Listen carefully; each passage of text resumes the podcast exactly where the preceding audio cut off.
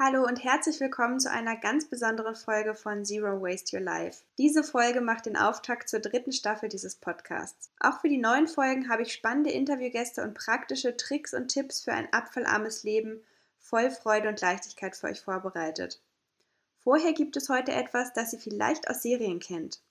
Bevor es dann mit einer neuen Folge weitergeht, heißt es oft, was bisher geschah. Auf die Idee dazu für diesen Podcast hat mich mein Kumpel Lars gebracht. Er meinte neulich, so praktisch meine kurzen, knackigen Podcast-Folgen für viele Menschen wahrscheinlich seien, so gerne höre er lange Podcasts. Für ihn gilt, je länger, desto besser. Sich beim Zero Waste Your Life suchten deshalb jedes Mal mein Intro anzuhören, fand er ein bisschen nervig. Weil ich das nachvollziehen kann, gibt es darum heute eine Sammelfolge. 40 Folgen geballten Wissens am Stück. Wir beginnen mit Tipps für Simple Swaps im Alltag. Ich spreche über Coffee-to-go-Becher, Plastiktüten und Strohhalme. Danach stelle ich euch ausführlich die großen R des Zero Waste Lifestyles vor. Refuse, Reduce, Reuse, Recycle und Rot. Danach plaudere ich unter anderem aus dem Nähkästchen meines Datinglebens, spreche mit interessanten Persönlichkeiten und gebe euch weitere Tipps für die Abfallvermeidung im Alltag. Wer mir auf Instagram folgt, weiß, dass ich aktuell an super vielen verschiedenen Projekten arbeite. Vom allercoolsten davon habe ich euch noch gar nicht erzählt. Das ist auch noch bis es im Sommer losgeht top secret. All die Projekte, an denen ich aktuell arbeite, sind jedenfalls der Grund dafür, dass ich den Podcast-Intervall nochmal etwas runterschraube im Vergleich zum letzten Mal. Die neueste Folge gibt es ab sofort immer montags zum Wochenstart. Wie anfangs gesagt, einige Episoden habe ich bereits aufgenommen und viele weitere bereits auf der To-Do-Liste. Weil ich diesen Podcast aber für euch aufnehme, freue ich mich auch über euren Input. Schreibt mir unter dem aktuellen Instagram-Post oder als Nachricht, welche Themen ihr euch wünscht. Welche Fragen zum Thema Zero Waste habt ihr? Was sind eure Herausforderungen und welche Erfolge habt ihr bisher gefeiert? Ich freue mich darauf, von euch zu lesen. Bis dahin wünsche ich euch erstmal ganz viel Spaß mit dieser super langen Folge Zero Waste Your Life für ein gemeinsames Leben voll Freiheit, Freude und Nachhaltigkeit. Ich bin Laura und ich grüße euch heute aus Berlin. In dieser ersten Folge möchte ich euch berichten, was es mit diesem Channel auf sich hat. Der Podcast heißt Zero Waste Your Life Genauso wie mein Instagram-Account, den einige von euch vielleicht schon kennen. Und was steckt dahinter? Zero Waste, das bedeutet, möglichst wenig Müll zu produzieren, indem man bewusst einkauft und konsumiert. Auf diese Weise können Ressourcen und somit auch die Umwelt geschont werden. Ich selbst habe vor drei Jahren begonnen, nach und nach meine Gewohnheiten zu ändern. Das geht vom Einkauf mit dem Jutebeutel anstatt mit der Plastiktasche über Seife anstatt in Plastik verpacktes Shampoo zu benutzen oder zum Dinge selber machen anstatt sie verpackt zu kaufen im Supermarkt. Und auf diese Weise mit ganz vielen kleinen Veränderungen, die ich in meinem Alltag gemacht habe, konnte ich mein Plastik- und Restmüll seitdem von mehreren Säcken, die ich pro Woche damals noch in meiner WG runterbringen musste, auf einen kleinen Beutel pro Quartal plus kompostierbare Bioabfälle, von denen fallen ein paar mehr an, reduzieren. Und was zunächst vielleicht total banal klingt, kann global gesehen einen mega großen Impact haben, wenn genug Menschen mitziehen. Und darum geht es mir. Jetzt wisst ihr schon mal in Ansätzen, was Zero Waste ist. Und auf diesem Channel soll es aber nicht nur um mich gehen und um Zero Waste, sondern auch um dich, um Your Life, dein Leben. Das heißt, es geht auch um deine Zeit, deine Ressourcen und auch um deinen Planeten, den du dir mit anderen teilst. Und mit diesem Kanal möchte ich Menschen dazu inspirieren, ihre Lebenszeit und ihre Energie sinnvoll zu nutzen. Durch meine Transition zu Zero Waste bin ich selbst viel aufmerksamer und achtsamer im Alltag geworden. Ich habe mich gefragt, was kaufe ich, wofür investiere ich mein Geld, wie nutze ich meine Zeit. Und es macht mir so viel Spaß, mich mit diesem Thema zu beschäftigen. Und ich merke, dass es mir so, so viel mehr Lebensfreude schenkt, dass ich einige Gedanken dazu gerne mit der Welt teilen möchte. An dieser Stelle möchte ich euch deshalb von meiner Reise zu einem achtsamen, nachhaltigen und unglaublich erfüllten Leben erzählen. Außerdem gebe ich euch in jeder Folge kleine Tipps und Wegweiser mit an die Hand, wie auch ihr mehr Fülle und Freude in euren Alltag bringen und dabei, indem ihr Abfall spart, die Welt Stück für Stück ein bisschen besser machen könnt. Die heutige Folge heißt Jute statt Plastik und vielleicht erinnert euch dieser Slogan ein bisschen an die Hippie-Bewegung, aber darum geht es heute gar nicht. Stattdessen geht es heute um die Grundausstattung des hippen, umweltbewussten Menschen, um Jutebeutel. Warum ihr herkömmliche Plastiktüten und ihre Verwandten aus Papier und Bioplastik ab sofort, wenn ihr es nicht eh schon tut, vermeiden solltet und warum Jutebeutel der Shit sind, erfahrt ihr in der heutigen Episode. Etwa eine Million Plastiktüten verbrauchen wir jährlich weltweit. Allein in Deutschland verbrauchen wir pro Person im Jahr 45 Plastiktüten. Das sind 7000 Tüten pro Minute. Das heißt, während ihr mir bis hierhin zugehört habt, ist schon wieder ein Riesenhaufen Plastiktüten über die Ladentheke beim Verbraucher gelandet. Zunächst, warum hate ich eigentlich so gegen Plastiktüten? Plastik wird aus Erdöl hergestellt, das, wie wir alle wissen, eine endliche Ressource ist, die unter nicht immer ethisch einwandfreien Bedingungen gefördert wird. Und je nach Dicke des Plastiks können Plastiktüten zwar mehrfach wiederverwendet werden, was sie ein bisschen weniger uncool machen würde, aber ganz ehrlich, Wer von uns macht das? Im besten Fall werden im Supermarkt gekaufte Plastiktüten anschließend noch für den Restmüll oder für andere Transporte verwendet. Und schlussendlich landen sie im Müll. Die nächst bessere Alternative zu konventionellen Plastiktüten sind die Tüten mit dem blauen Engel. Der blaue Engel ist ein Siegel, das umweltfreundliche Produkte kennzeichnen soll. Und Plastiktüten mit dem blauen Engel bestehen zu 80 Prozent aus Altplastik. Entsorgt man sie im gelben Sack, werden sie zwar auch wiederverwertet, es bleiben aber Plastiktüten. Ein Hinweis an der Stelle, Plastiktüten gehören genauso wie übriger Plastikabfall in die gelbe Tonne. Falsch entsorgt zersetzen sie sich nämlich in der Umwelt erst nach 20 bis zu mehreren hundert Jahren. Sie gelangen in die Meere und lassen Fische und Vögel oft qualvoll sterben. Zu dem Thema mache ich aber bei Gelegenheit mal eine eigene Episode. Weiter im Text geht's mit Bioplastiktüten. Bioplastiktüten werden unter anderem aus nachwachsenden Rohstoffen wie Mais oder Zuckerrohr hergestellt. Klingt erstmal ganz geil. Die Ökobilanz ist trotzdem nicht besser als die herkömmlicher Plastiktüten. Das hat die Umwelthilfe ausgerechnet. Und besonders kritisch sehe ich persönlich, dass die Rohstoffe oft in genmanipulierten Monokulturen gezüchtet werden und Lebensmittel meiner Meinung nach als Nahrung für Menschen anstatt für greengewaschte Wegwerfprodukte genutzt werden sollten. Dazu kommt, dass die Tüten tatsächlich gar nicht so einfach über den Biomüll entsorgt werden können, wie der Name suggeriert. Da sie nämlich eine höhere Verfallsdauer haben als reguläre Bioabfälle, müssen sie aus Kompostieranlagen sortiert und gesondert verbrannt werden. Das heißt, so richtig viel bringen sie auch nicht. Eine etwas bessere Alternative, die auf jeden Fall deutlich länger haltbar ist, sind größere Taschen aus PET, die oft aus recycelten Getränkeflaschen hergestellt werden, oder Mehrwegflaschen aus Polyester, die ganz klein faltbar sind und bis zu 10 Kilo tragen können.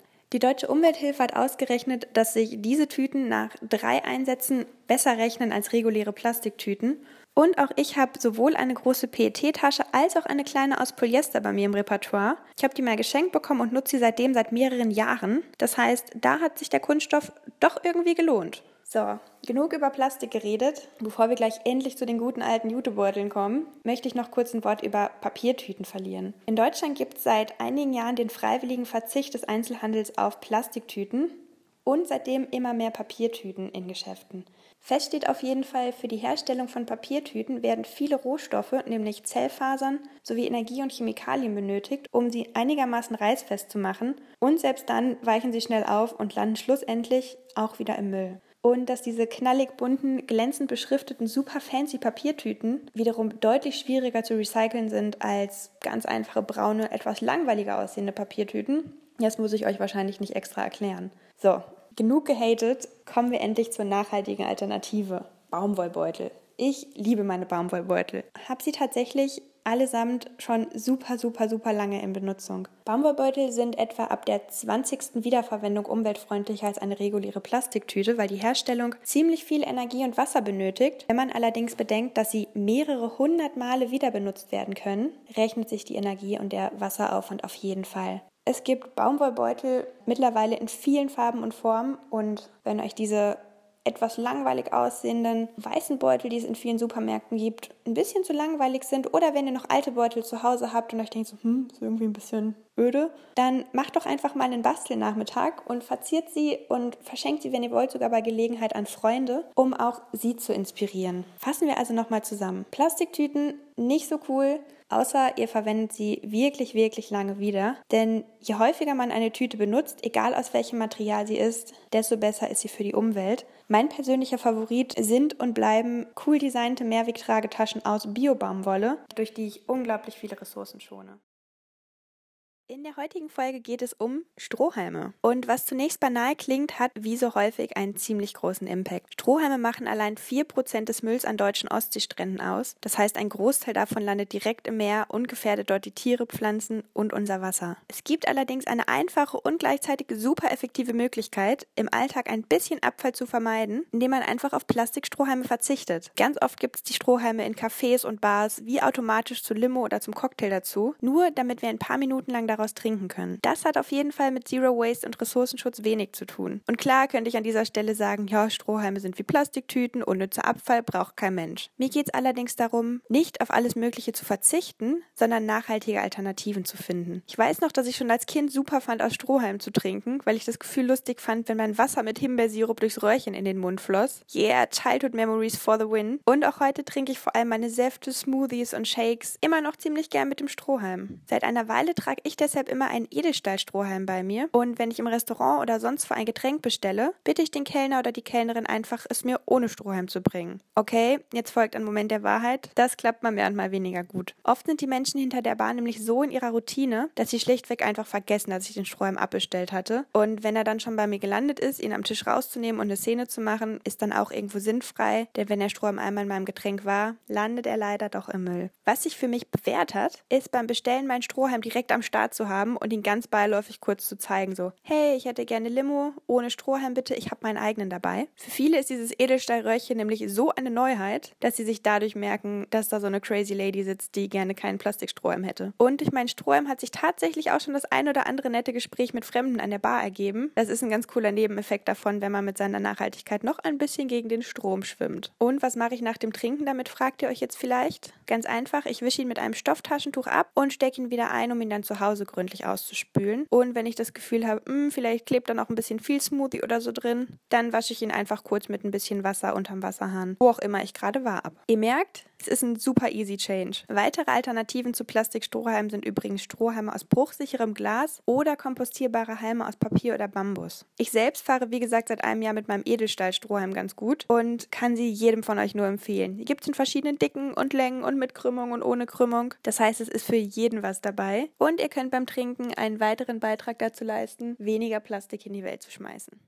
Vielleicht habt ihr schon euren ersten Kaffee-Intus, um in die Gänge zu kommen. Wie habt ihr den getrunken? Ganz entspannt am Küchentisch oder gehetzt auf dem Weg zur Arbeit? Ich selbst bin gar nicht so ein Kaffee-Junkie und habe mir trotzdem mal die Mühe gemacht, ein bisschen nachzuforschen, wie viel Kaffee wir Deutschen so trinken. 2014 waren das im Durchschnitt 162 Liter pro Person und davon 5% aus Einwegbechern. Das führt dazu, dass jede Stunde 320.000 Kaffeebecher im Müll landen. Das sind allein in Berlin, Achtung, krasse Zahl, eine halbe Million Coffee-to-go-Becher am Tag und deutschlandweit im Jahr fast drei Milliarden. Auch hier gibt es zum Glück einen ganz einfachen Hebel, mit dem wir gemeinsam den Becherwahnsinn stoppen können. Zu Beginn dieses Podcasts hatte ich ja bereits angekündigt, dass es hier nicht nur um Nachhaltigkeit, sondern auch um Achtsamkeit gehen soll. Darum, there you go. Es gibt drei Möglichkeiten, Einwegkaffeebechern abzuschwören. Die erste ist, auf wiederverwertbare Alternativen umzusteigen. Mittlerweile gibt es Thermosbecher in zig hübschen Designs und bei vielen Bäckern und Coffeeshops gibt es sogar einen Rabatt, wenn man seinen eigenen sauberen Becher mitbringt. Einfach nur den Plastikdeckel von Einwegbechern wegzulassen, ist übrigens ein wahrscheinlich ohnehin etwas unpraktischer Anfang und auf jeden Fall nicht die Lösung des Problems. Damit die Pappbecher nicht durchsuppen, sind sie nämlich von innen mit Polyethylen beschichtet. Das ist ein Kunststoff, der aus Erdöl hergestellt wird und den es deshalb zu vermeiden gilt. Möglichkeit Nummer zwei, um Einwegbecher zu vermeiden, ist noch relativ neu und ich bin jetzt schon ein ganz großer Fan davon. In vielen großen Städten gibt es seit einer Weile verschiedene Pfandsysteme für Coffee-to-go-Becher. Wenn du also deinen eigenen Kaffeebecher mal nicht dabei hast und auch keine Zeit, den Kaffee vor Ort zu trinken, nimmst du einfach gegen einen geringen Pfandbetrag einen Mehrwegbecher mit Deckel mit, den du anschließend in jedem teilnehmenden Café oder Coffeeshop wieder abgeben, ausspülen und auffüllen lassen kannst. In Berlin könnt ihr da zum Beispiel nach Recap Ausschau halten und in Hamburg heißt das ganze System Refill It. Ich werde euch jetzt nicht damit aufhalten, für alle Städte die verschiedenen Systeme aufzuzählen. Googelt einfach mal Coffee to go, Mehrweg und den Namen eurer Stadt. Und wenn ihr Glück habt, werdet ihr fündig und ansonsten regt es doch einfach mal an in euren Lieblingscafés. Kommen wir zur Möglichkeit Nummer drei Einwegbecher zu vermeiden, die gleichzeitig auch meine Lieblingsvariante ist, weil sie die Achtsamkeit mit ins Spiel bringt. Wie wäre es anstatt mit einem Coffee to go, mit einem Coffee to stay? Ich selbst zelebriere es total, morgens zeitig aufzustehen und mir je nach Laune meinen Tee oder Kaffee zu kochen. Ich setze mich dann an meinen Küchentisch und genieße mein Getränk ganz bewusst. Aktuell nehme ich mir dann auch immer noch die Zeit, während das Getränk abkühlt, ein paar Zeilen in mein Dankbarkeitstagebuch zu schreiben und im Kopf meine Pläne und Ziele für den Tag durchzugehen und merke, dass es mir total gut tut. Und auch unterwegs hilft mir der Coffee to Stay, mir zwischendurch im trubeligen Alltag einfach mal ein bisschen Ruhe zu gönnen. Neulich habe ich während einer langen Autofahrt ein Espresso an der Raststätte getrunken, aus einer richtigen Tasse mit einem Glas Wasser dazu. Das war ein ganz anderes Gefühl und hat mich nicht nur wach gemacht, sondern mich gleich auch ein bisschen runtergeholt und mich wieder in meine Mitte geholt, sodass ich dann nicht nur ein bisschen wacher, sondern auch wieder ein bisschen entspannter weiterfahren konnte. Probiert's doch gerne mal aus, heute anstatt einem Coffee to go einen Coffee to stay zu trinken. Vielleicht ladet ihr euren Kollegen einfach ein, zusammen mit euch einen Kaffee trinken zu gehen und euch einfach in der Pause ein bisschen Ruhe und ein bisschen Geselligkeit zu gönnen. Heute habe ich einen Gast zu Besuch, nämlich den David. David, stell dich doch mal kurz vor. Hallo, mein Name ist David und ich bin der Gründer von Freya. Ich bin aus Berlin, in Berlin geboren und wir wollen in diesem Jahr den ersten veganen und müllfreien Freya Store eröffnen. Wie kann ich mir das denn vorstellen? Wie schafft ihr es, vegan und unverpackt unterwegs zu sein? Und was kann ich dann bei Freya überhaupt machen? Genau, die erste Frage, die ich immer bekomme, ist, äh, was kann Freya? Bei Freya kochen wir vegane und regionale Gerichte ohne dass dabei wirklich Müll anfällt, komplett müllfrei. Außerdem beliefern wir Büros mit unserem Essen unverpackt und umweltfreundlich. Und im Store können sich die Leute Produkte kaufen, die den äh, Alltag erleichtern, um auf Plastikverpackungen und tierische Produkte zu verzichten. Auf welches Produkt freust du dich denn in deinem Laden am allermeisten? Auf den E-Coffee Cup. Das ist was genau? Der E-Coffee Cup ist ein äh, ja, Coffee Cup, der aus Bambusfasern äh, und Silikon besteht. Und damit können die Leute bei uns den Kaffee auffüllen oder irgendwo anders rumlaufen und sich Kaffee oder Tee, ich bin ein Teetrinker, äh, den, Cup, den Cup dann auffüllen lassen. Ja, das ist eine coole Sache. Gibt es so in Berlin noch nicht zu kaufen, nur online. Und das wollen wir im Store halt auch so ein bisschen übernehmen. Wir wollen große Mengen direkt vom Produzenten aufkaufen, dass nicht jeder sich, der aus Berlin kommt, die Produkte irgendwie online kaufen muss. Dass man die Sachen mal anfassen kann, ja? dass man mal eine Haptik hat, eine Optik hat. Wie riechen die Sachen? Wie schmecken die Sachen? Wie fühlen sich die Sachen an? Das ist bei uns sehr wichtig. Was ich gerade noch gar nicht gefragt habe, wie bist du denn überhaupt auf die Idee für Freya gekommen? Der Name Freya? Okay. Nee, fürs Fürs Unternehmen. Fürs Unternehmen. Aber gerne auch. Okay, fangen wir mit, den mit, dem Namen an. Äh, der Name kommt eigentlich von Freya. Und Freya ist, die, Freya ist die germanische Schutzgöttin des Ackerbaus und der Fruchtbarkeit. Und wir dachten so, Freya mit Y, ein bisschen schwer. Es gibt auch Freya, die Schreibweise. Und dann war so, okay, let's do it äh, mit Freya. Passt wunderbar, vier Buchstaben leicht zu merken. Und die Idee mit Freya ist mir eigentlich gekommen vor über einem halben Jahr. Da waren wir schon dabei, ein Restaurant zu eröffnen. Nachhaltig, bewusst, ja, organisch, bio, cool, aber irgendwie hat mir die Story gefehlt. Und da dachte ich mir so, ey, wie sieht es eigentlich aus? Lass doch einfach mal ein Restaurant machen, das keinen Müll produziert. Und dann habe ich ein bisschen recherchiert und gesehen, dass es in Deutschland so ein Restaurant noch gar nicht gibt. Aber habe dann das Silo in Brighton in der Nähe von London entdeckt, habe die direkt angeschrieben, meinte, ey Jungs, ich habe Bock bei euch ein bisschen zu arbeiten, über die Philosophie mehr zu erfahren, das Zero Waste, ob es wirtschaftlich ist.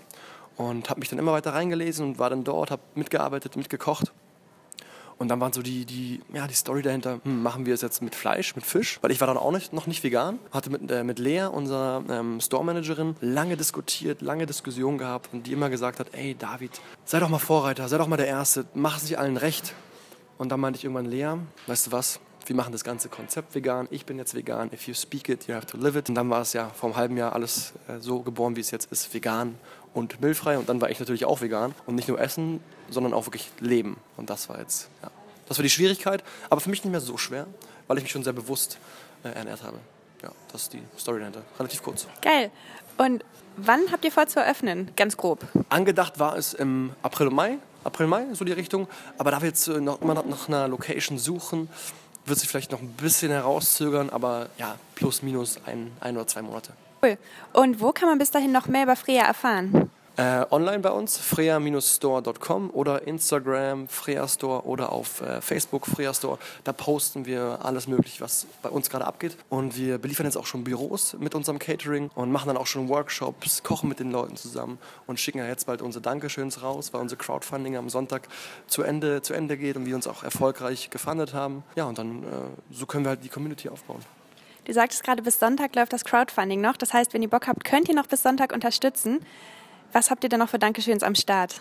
Eigentlich noch alle. Äh, ihr könnt euch, ihr könnt natürlich einfach die Idee unterstützen mit 10 Euro. Ihr könnt euch ein E-Book kaufen für 10 Euro. Da haben wir, ja, machen wir äh, Rezepte fertig und kleine Tipps und Tricks im Leben, wie man auch äh, müllfreier, müllfreier leben kann. Aber auch selbstgemachtes Haselnussmus. Uh, darauf freue ich mich auch extrem, wie die Leute darauf reagieren. Oder mein äh, geliebtes Porridge, Pre-Porridge Mix. Da ähm, stellen wir ein halbes Kilo äh, von Hafermehl, Leinsamen, Buchweizen und noch schöne regionale Produkte zusammen, damit man einfach den Tag perfekt starten kann. Oder den E-Coffee Cup kann man sich auch schon kaufen. Oder Workshops kann man sich auch schon buchen. Genau. Geil, ich danke dir. Die Episode trägt den Titel Keep Calm und genau darum soll es heute auch gehen, ums entspannt bleiben. Je nachdem, wie intensiv und lange du dich schon mit dem Thema Zero Waste beschäftigt hast, unternimmst du vielleicht bereits die ersten Schritte, um im Alltag Plastik zu vermeiden. Du bestellst deine Getränke ohne Strohhalm, deinen Kaffee im Keep Cup und Servierten lässt du links liegen. Und wenn es richtig gut läuft, gehst du womöglich sogar schon an der Quengelzone im Supermarkt vorbei, ohne einen in Plastik verpackten Schokoriegeln zu den Dosen Äpfeln aufs Band zu legen. So weit, so gut. Doch was tust du, wenn sich mal ein Plastikstrohhalm in deinen Cocktail verirrt, wenn der freundliche Kellner dir Kondensmilch aus kleinen Päckchen anbietet oder wenn deine beste Freundin dir dein Lieblingsschokoriegel mitgebracht hat, einfach nur um dir zu zeigen, wie gern sie dich hat und dass sie an dich gedacht hat. Ganz einfach weiteratmen und weiterleben. An all den beschriebenen Szenarien ist nämlich nichts Schlimmes. Und selbst wenn der Abfall, den du gerade produziert hast, nicht fremdverschuldet ist, und ich finde dieses Wort ganz schrecklich, mir fällt allerdings leider kein passendes ein, dann ist dieser Abfall voll okay. Ich war zum Beispiel vergangenen Sonntag mit meinem Papa bei einer Motocross-Veranstaltung und allein die Tatsache, dass tonnenweise Erde in einer Halle gekippt wird, damit Menschen mit abgasproduzierenden Maschinen lebensgefährliche Stunts vor Publikum hinlegen können, ist bekloppt. Hatte ich trotzdem Spaß? Oh ja. Dieser Ausflug, den mein Papa und ich da einmal im Jahr machen gemeinsam, ist nämlich seitdem ich 15 bin eine Tradition und irgendwie ist es mir das wert. Meine Vision ist es, Eventmanager zu unterstützen, Großveranstaltungen wie diese nichtsdestotrotz so nachhaltig wie möglich zu gestalten. Und ich weiß, bis dahin ist es ein weiter Weg. Mir ist auch bewusst, dass gezielter Konsumverzicht eine Option sein kann, Druck auf Veranstalter und Produzenten auszuüben. In diesem Kontext empfinde ich das allerdings nicht als massenkompatible Lösung. Zu vielen Menschen sind Nachhaltigkeit und Umweltschutz gerade in der Motorsportszene dafür einfach noch egal. Außerdem gibt es Dinge, auf die möchte ich vielleicht manchmal gar nicht verzichten, selbst wenn ich eine super duper nachhaltige Lösung dafür kenne. Die Pommes beim Motocross waren so eine Sache. Mein Papa und ich essen traditionsgemäß beim Motocross Pommes. Er mit Currywurst und ich einfach mit Ketchup. Nun habe ich vorher nicht daran gedacht, dafür Behältnisse mitzunehmen und Gabeln und bin mir nicht mal sicher, ob ich die Gabeln hätte mitnehmen dürfen. Es war schon voll der Struggle, überhaupt meine Wasserflasche mit reinzuschmuggeln. Also habe ich uns zwei Portionen Pommes in beschichteten Pappschalen und mit Holzgäbelchen gekauft. Und wisst ihr was? Ich lebe noch und die Pommes waren ziemlich lecker.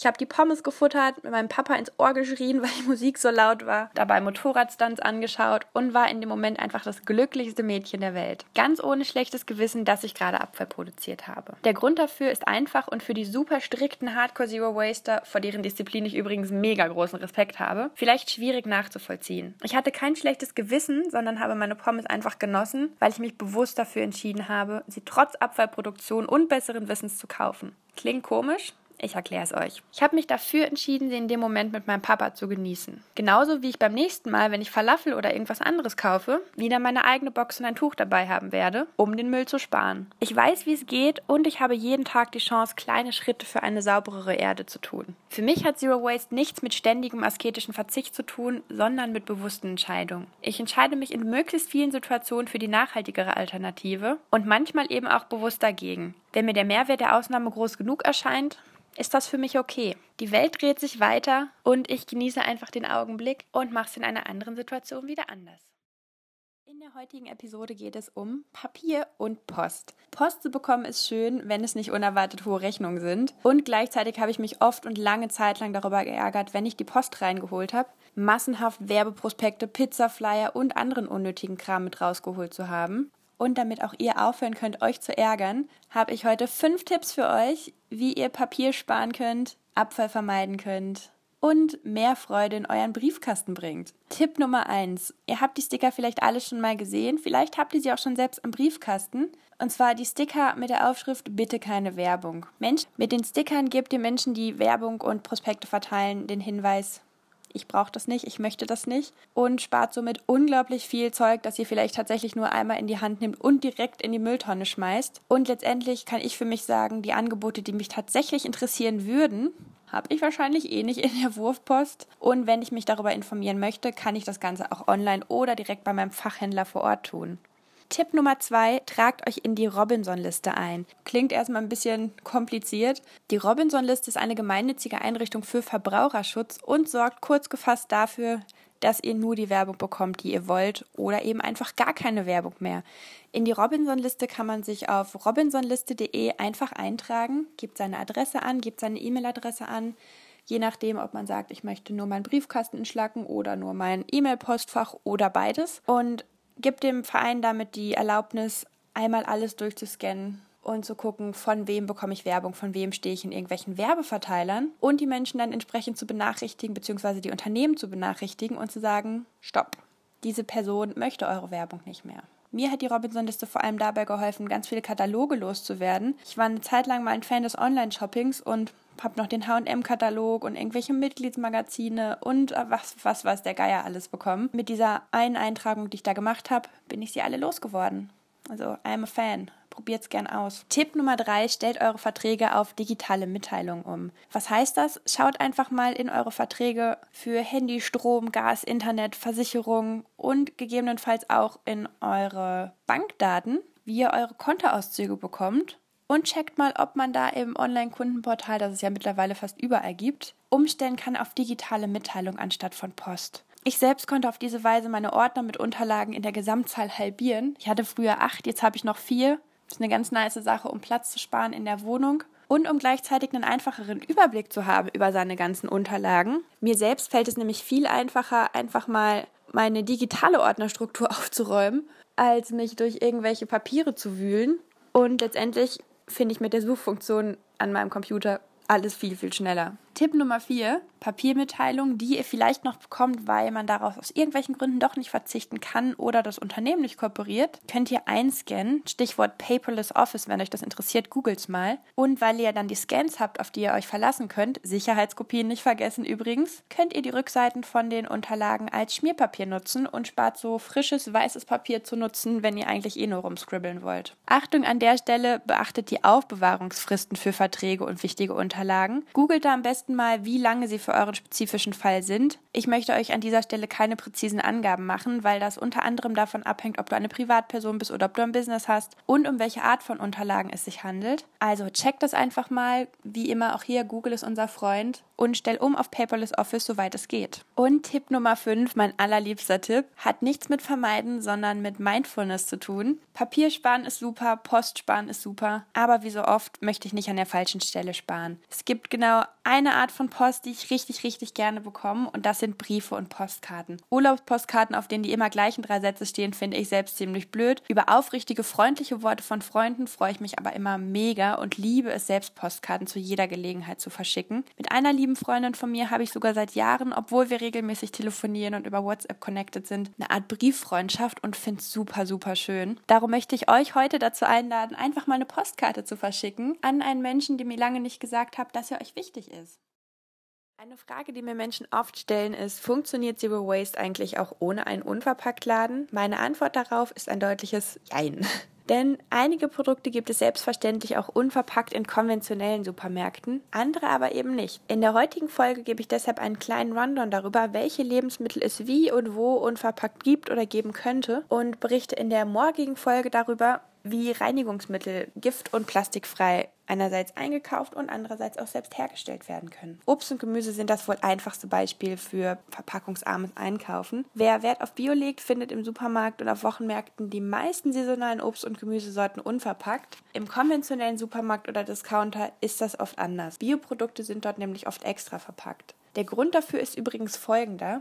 Im konventionellen Anbau dürfen Pestizide und chemische Pflanzenschutzmittel verwendet werden, die in der ökologischen Landwirtschaft allerdings verboten sind. Da die Bioprodukte im Discounter vom Biobauern stammen, die jene giftigen verbotenen Pflanzenschutzmittel nicht nutzen, müssen sie irgendwie von den übrigen Lebensmitteln mit Pestiziden getrennt werden. Und die offenbar einfachste und praktikabelste Lösung, die Supermärkte dafür bisher gefunden haben, ist die Plastikverpackung. Für mich klingt das nachvollziehbar und etwas schräg. Ich selbst gehe deshalb am liebsten einfach im Bioladen oder auf dem Markt einkaufen und lege die Produkte dort lose aufs Band oder in meinen Korb und transportiere kleinere Sorten wie zum Beispiel Champignons oder Rosenkohl in waschbaren, leichten Einkaufsnetzen. Zurück zur Ausgangsfrage. Wie einfach funktioniert das verpackungs- und plastikarme Einkaufen ohne Unverpacktladen, abgesehen von Obst und Gemüse? Sagen wir so, es braucht auf jeden Fall ein wenig mehr Kreativität, Biss und Geduld, als einfach einen Ausflug in den Unverpacktladen unternehmen zu können. Aber es geht. Süßigkeiten zum Beispiel, ich weiß, sie sind für uns alle sehr wichtig, vor allem Schokolade, bekommt man super unverpackt, zum Beispiel am Kiosk, auf Jahrmärkten oder bei Hussel.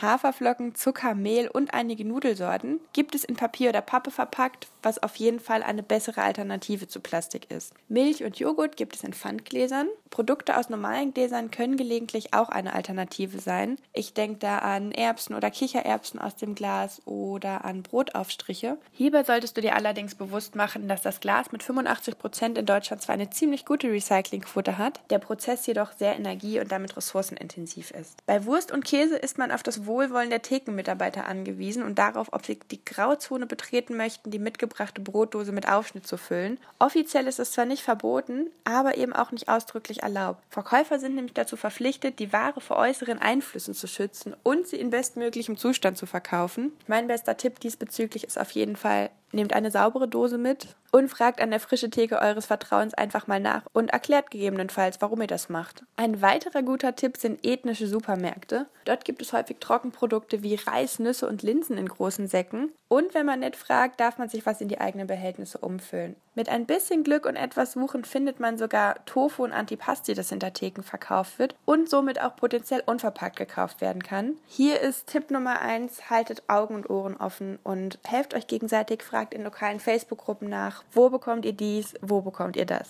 Bei vielen übrigen Produkten wird es dann schon wieder ein bisschen schwieriger, sie ohne Unverpacktladen in der Nähe abfall- und plastikfrei zu kaufen. Trotzdem ist es nicht unmöglich. Möglichkeit Nummer 1, wenn ein Unverpacktladen nicht in direkter Nähe ist, sondern vielleicht ein Stückchen weiter entfernt von dir gelegen, fahr weniger häufig einkaufen. Ich kaufe für mich beispielsweise nur alle sechs bis acht Wochen trockene Produkte ein, indem ich meine Lagerhaltung optimiert habe, Einkaufszettel schreibe und zum Ende dieser Zeit hin auch einfach mal etwas kreativer werde, wenn zum Beispiel Bohnen alle sind, aber das Glas mit Linsen noch halb voll ist. Möglichkeit Nummer zwei, um auf Umverpackung zu verzichten, bietet sich vor allem an, wenn du entweder regelmäßig für sehr viele Menschen kochst oder du mit Menschen in deiner Nähe connected bist, die vor ähnlichen Verpackungsherausforderungen stehen wie du. Du kannst allein oder zusammen mit deinen Mitstreitern viele Produkte direkt beim Hersteller in Großgebinden bestellen und sie entweder alleine mit deiner Großfamilie aufbrauchen oder sie dir mit Freunden teilen. Wenn du nach all diesen Tipps immer noch bestimmte Produkte nicht kaufen konntest, die du vielleicht aktuell noch regelmäßig nutzt, frag dich mal, was sind das für Produkte? Und im nächsten Schritt, Brauche ich diese Produkte wirklich? Bei mir waren es zum Beispiel anfangs vor allem ungesunde Lebensmittel, die ich nur verpackt bekommen konnte. Instant-Gemüsebrühe mit 20 E-Nummern und super zuckrige Müsli-Riegel zum Beispiel. Was mich dazu bewegt hat, wieder viel mehr selbst zu kochen und vor allem auch gesünder zu kochen und zu backen, was wiederum auch meine Mitmenschen freut, weil sie davon mit profitieren. Und wie neulich schon gesagt, ab und an kleine Ausnahmen zu machen, ist vollkommen okay und verbietet dir niemand. Wenn jeder von uns zunächst nur ein, zwei oder sogar drei kleine Schritte in Richtung nachhaltiger Konsum geht, ist nämlich schon unglaublich viel gewonnen. Die übrigen Schritte folgen meiner Erfahrung nach dann irgendwann von ganz allein. Wie gestern schon angekündigt, geht es in der heutigen Episode um unser aller Lieblingsthema, das Putzen. Geh mal in Gedanken deinen Putzschrank durch. Wie viele Fläschchen und Tiegel stehen da drin? Und wie viele der Inhaltsstoffe in den verschiedenen Reinigern kannst du tatsächlich benennen? Ich habe mir diese Frage vor einer Weile gestellt und war ganz schön schockiert darüber, was da so in meinem Schrank stand. Deshalb habe ich, weil ich gern weiß, was in meinen Produkten ist und weil ich selbst machen, wie ihr vielleicht mittlerweile wisst, ganz cool finde, angefangen, meine Reinigungsprodukte einfach selbst zu machen. Geholfen hat mir dabei das Buch Fünf Hausmittel ersetzen eine Drogerie, das von Smarticular veröffentlicht wurde. Auf der Seite smarticular.de findet ihr übrigens auch ganz viele Rezepte einfach so. Jetzt steht die Frage im Raum, von welchen fünf Hausmitteln spricht sie da? Ich zähle sie einfach mal auf und gebe euch anschließend einen kleinen Rundown, was die Hausmittel so können.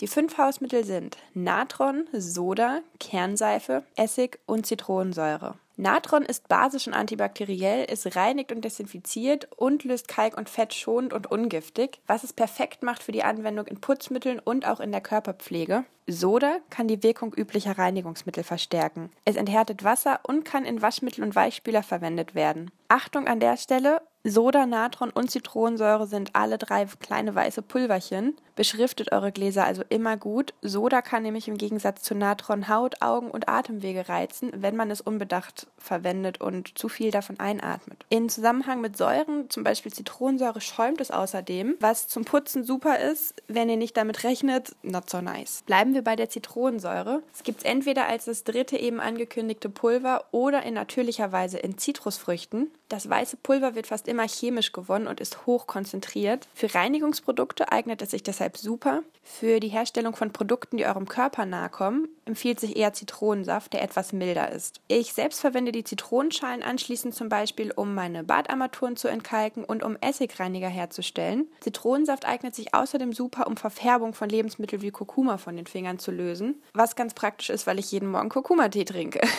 Essig wird schon seit vielen Jahrhunderten von Hochkulturen verwendet und das zu Recht. Essig ist nämlich entzündungshemmend, antibakteriell, fiebersenkend und hat einen positiven Einfluss auf den Säurebasenhaushalt im menschlichen Körper. Mit Haushaltsessig oder entsprechend verdünnter Essigessenz lassen sich außerdem unzählige Reinigungsmittel, Pflegemittel und Drogerieprodukte ersetzen. Als Gesichtswasser nutze ich beispielsweise Apfelessig mit abgekochtem Wasser und um Universalreiniger herzustellen, lege ich meine Zitronen- und Orangenschalen in Essig ein. Kommen wir zu Hausmittel Nummer 5, die Kern Kernseife. Kernseife wird aus pflanzlichen oder tierischen Fetten gewonnen, die mit einer Lauge in Seife und Glycerin verwandelt werden. Kernseife ist das Produkt, das komplett vom Glycerin getrennt wurde. Sie ist leicht basisch und somit sehr gut zur Lösung von Fetten und gleichzeitig für die Hautpflege geeignet. Ich selbst achte, wenn möglich, darauf, vegan und palmölfreie Produkte zu kaufen und verwende deshalb am liebsten Aleppo-Seife, die in Syrien aus Oliven- und Lorbeeröl gewonnen wird. Ich verwende Aleppo-Seife unter anderem zum Duschen, also für die Körper- und Gesichtsreinigung und um Spülmittel herzustellen. Das waren die fünf Basics. Optional können für einige Produkte zusätzlich Zucker, Speisestärke, Pflanzenöle oder Wachs verwendet werden. Mit den fünf Basics kommt man aber schon ganz schön weit.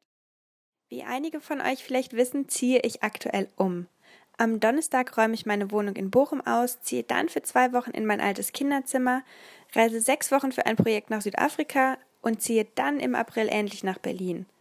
Wer schon mal umgezogen ist, weiß, dass dabei ganz schön viel Müll anfallen kann. Wie ihr beim Umzug ganz konkret Abfallen sparen könnt, das erkläre ich euch im Laufe der Woche. Außerdem wird es in dieser Woche ein paar praktische Tipps zum Ausmisten geben. Heute soll es zunächst um ein anderes Thema gehen, das meinen Umzug um einiges leichter machen wird. Minimalismus. Ich habe mich nie als krasse Materialistin oder Shopping Queen bezeichnet. Konsumverweigerin war und bin ich allerdings auch nicht. Und tendenziell eher etwas mehr von allem als weniger. Mit meinen Umzügen in den vergangenen Jahren und dem Zero Waste Thema immer mehr auf meiner Agenda habe ich allerdings angefangen, meinen Besitz zu hinterfragen. Letztendlich beraube ich jeden Gegenstand, den ich zu Hause oder sonst vor Ort und nicht benutze, der Möglichkeit, anderen Menschen zu dienen. Was ich zu Hause herumliegen habe und nicht regelmäßig nutze, wäre in einem anderen Haushalt vielleicht viel besser aufgehoben. Wenn ich Gegenstände, die ich nicht mehr brauche, verkaufe oder verschenke, werden sie dem Nutzungskreislauf wieder zugeführt und es muss nicht energie- und ressourcenaufwendig ein neues Produkt hergestellt werden. In meinem Fall sind das zum Beispiel einige für mich mittlerweile unnütze Küchenutensilien, wie lustig geformte Backformen, ein Kreppeisen oder ein Schokofondue-Set, die ich, als ich sie im Laden gesehen habe, damals mega cool fand oder die ich unbedingt mal zu Weihnachten haben wollte, die ich dann ungefähr null bis dreimal benutzt habe.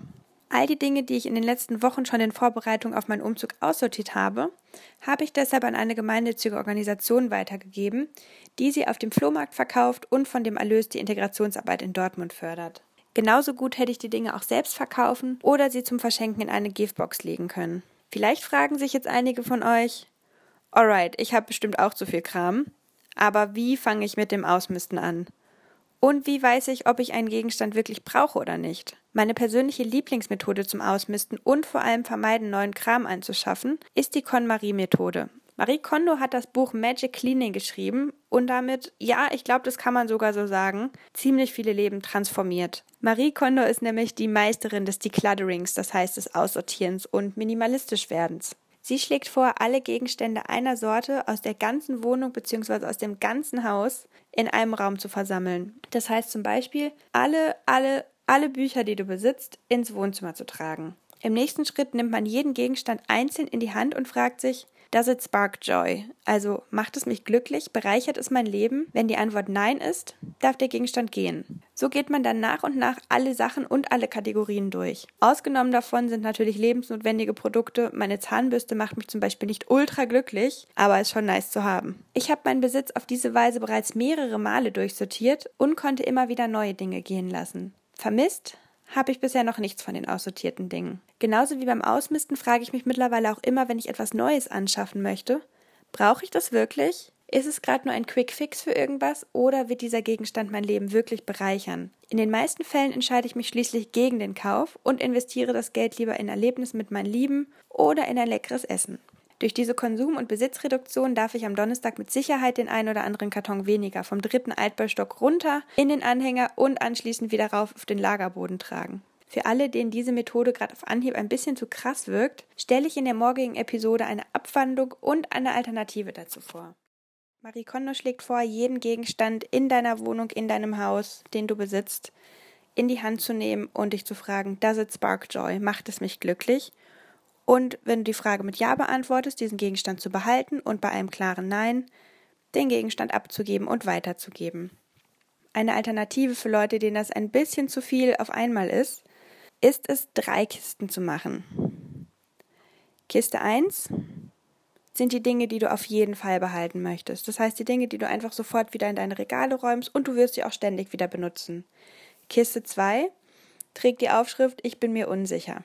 Und Kiste 3 ist ein klares, ja, nee, das benutze ich eh nie, eigentlich finde ich es eh super nervig und hässlich, das kann weg. Kiste 1 und 3 sind relativ selbsterklärend. Was passiert mit Kiste 2? Die zweite Kiste stellst du erstmal eine Weile zur Seite und schaust sie dann nach sechs Wochen nochmal durch und stellst dir auch hier wieder bei jedem Gegenstand, den du in die Hand nimmst, die Frage, bereichert es mein Leben? Habe ich es in den vergangenen sechs Wochen vermisst? Wenn die Antwort Nein ist, kann es in Kiste 3 ist die Antwort ja. Hast du es vielleicht vorher ohnehin schon rausgeholt aus der Kiste? Dann stell es wieder hin, wo es hingehört und behalte es und erfreue dich dran. Meine Erfahrung zeigt, was ich in den sechs Wochen nicht aus der Kiste geholt habe, vermisse ich meistens später auch nicht so sehr. Ganz selten kommt es mal vor, dass ich was aussortiert habe und dann ein halbes Jahr später denke, hatte ich da nicht mal dieses türkisfarbene Halstuch? Das ist allerdings etwas, womit ich persönlich gut leben kann. Den Kleinkram, an den ich nur zweimal im Jahr denke, kann in meinen Augen gar nicht so wichtig sein. Im Folgenden möchte ich zwei weitere Methoden vorstellen, die ein super Start in ein minimalistischeres Leben sein können. Methode 1. Du räumst je nach Kapazität zunächst alle Gegenstände, die du besitzt, aus. Aus der Wohnung heraus, aus dem Haus heraus, zum Beispiel in die Garage, in Kisten. Große Gegenstände im Haus werden abgedeckt oder zumindest mit einer Sticky Note versehen. Große Gegenstände werden abgedeckt oder zumindest mit einer Sticky Note versehen. Am Ende der Vorbereitung sehen Wohnung oder Haus aus, als würdest du ausziehen. Wie geht's jetzt weiter? Aus den Kisten rausgeräumt oder wieder abgedeckt wird nur das, was innerhalb eines bestimmten Zeitfensters, zum Beispiel 30 Tage, wieder benötigt wurde. Zuerst ist es also meistens die Zahnbürste oder ein Stück Seife, dann drei Teller, ein Topf, zwei Paar Socken oder eine Unterhose. You get the picture. Du wirst überrascht sein, wie wenig du tatsächlich von dem, was du besitzt, auch aktiv regelmäßig benutzt. Alles, was nach dem Zeitraum noch verpackt ist, kann im Grunde weg. Eine Ausnahme würde ich da machen für saisonale Artikel. Es ist relativ selbsterklärend, dass ich im Hochsommer meine Skihose nicht vermisse. Dafür ist mein Vorschlag, eine extra Kiste zu packen und mich mit dieser Kiste zur gegebenen Jahreszeit einfach nochmal auseinanderzusetzen und mit ihr genauso zu verfahren. Die nächste Methode benötigt weniger Vorbereitungszeit, denn sie geht genau andersherum vor. Sie bietet sich an für Menschen, die zu viel besitzen und die sich erst langsam ans Decluttering heranwagen möchten. Auch hier steckt man sich vorab einen festen Zeitrahmen von beispielsweise 30 Tagen. Am ersten Tag sortiert man einen Gegenstand aus, am zweiten zwei, am dritten drei, am vierten vier und so weiter. Aufgabe ist es, die Gegenstände jeweils bis zum Ende des Tages artgerecht weitergereicht, das heißt verschenkt, verkauft oder im Zweifelsfall entsorgt zu haben. Die Vorteile dieser Methode liegen auf der Hand. Niemand kann sich in die Ausrede flüchten, keine Zeit zum Ausmisten zu haben, denn ein paar Teile pro Tag schafft jeder. Für mich persönlich ist das allerdings auch gleich der Nachteil der Methode. Wenn ich nämlich einmal im Sortier- und Decluttering-Fieber bin, dann möchte ich nicht nur zwei Teile aussortieren, sondern die Regnägel mit Köpfen machen und einmal alles durchschauen. Das Gute ist, dass es zig unterschiedliche Methoden gibt und somit für jede und jeden einen guten Ansatz. Was mir beim Ausmisten und Loslassen hilft, ist der Gedanke daran, dass sich andere Menschen über diese Gegenstände noch freuen werden. Das, was ich freigebe, weil ich es nicht genutzt habe, bekommt ein neues Leben. Gut erhaltene Kleidung wird weitergetragen und bereitet einer anderen Person Freude. Mit dem Schokofondue, das bei mir Staub angesetzt hat, machen sich andere nun einen schönen Abend. Gleichzeitig schätze ich durch den Shift zum Minimalismus die Gegenstände, die ich noch besitze, deutlich mehr, weil es ausschließlich noch Lieblingsstücke oder praktische Dinge sind, die mir Freude bereiten. In den vergangenen zwei Episoden habe ich euch erklärt, wie ihr eure Wohnung entrümpeln und den Minimalismus in euer Leben holen könnt. In der heutigen Episode geht es darum, wie ihr das Zeug, das ihr aussortiert habt, wieder loswerdet, ohne es einfach in die Tonne zu schmeißen, sondern wie ihr es stattdessen dem Konsumkreislauf wieder zuführen könnt. Bevor ich anfange, ein dickes, dickes gut gemacht an all die Leute, die mir geschrieben haben, dass sie jetzt angefangen haben auszusortieren, zu entrümpeln oder dass sie es sich vorgenommen haben für die nächsten Tage. Finde ich richtig cool. Haltet mich gerne auf dem Laufenden, wie es läuft und gerne auch, was ihr mit den heutigen Tipps anfangen könnt. Alles wird man ganz klassisch los auf dem Flohmarkt. Vorteile am Flohmarkt, man wird fast alles los. Nachteile, man zahlt eine Standgebühr und je nach Jahreszeit kann es ganz schön kalt sein und je nachdem, wo man ist, muss man ziemlich früh aufbauen. Gleichzeitig finde ich, hat der Verkauf auf dem Flohmarkt auch seinen besonderen Charme.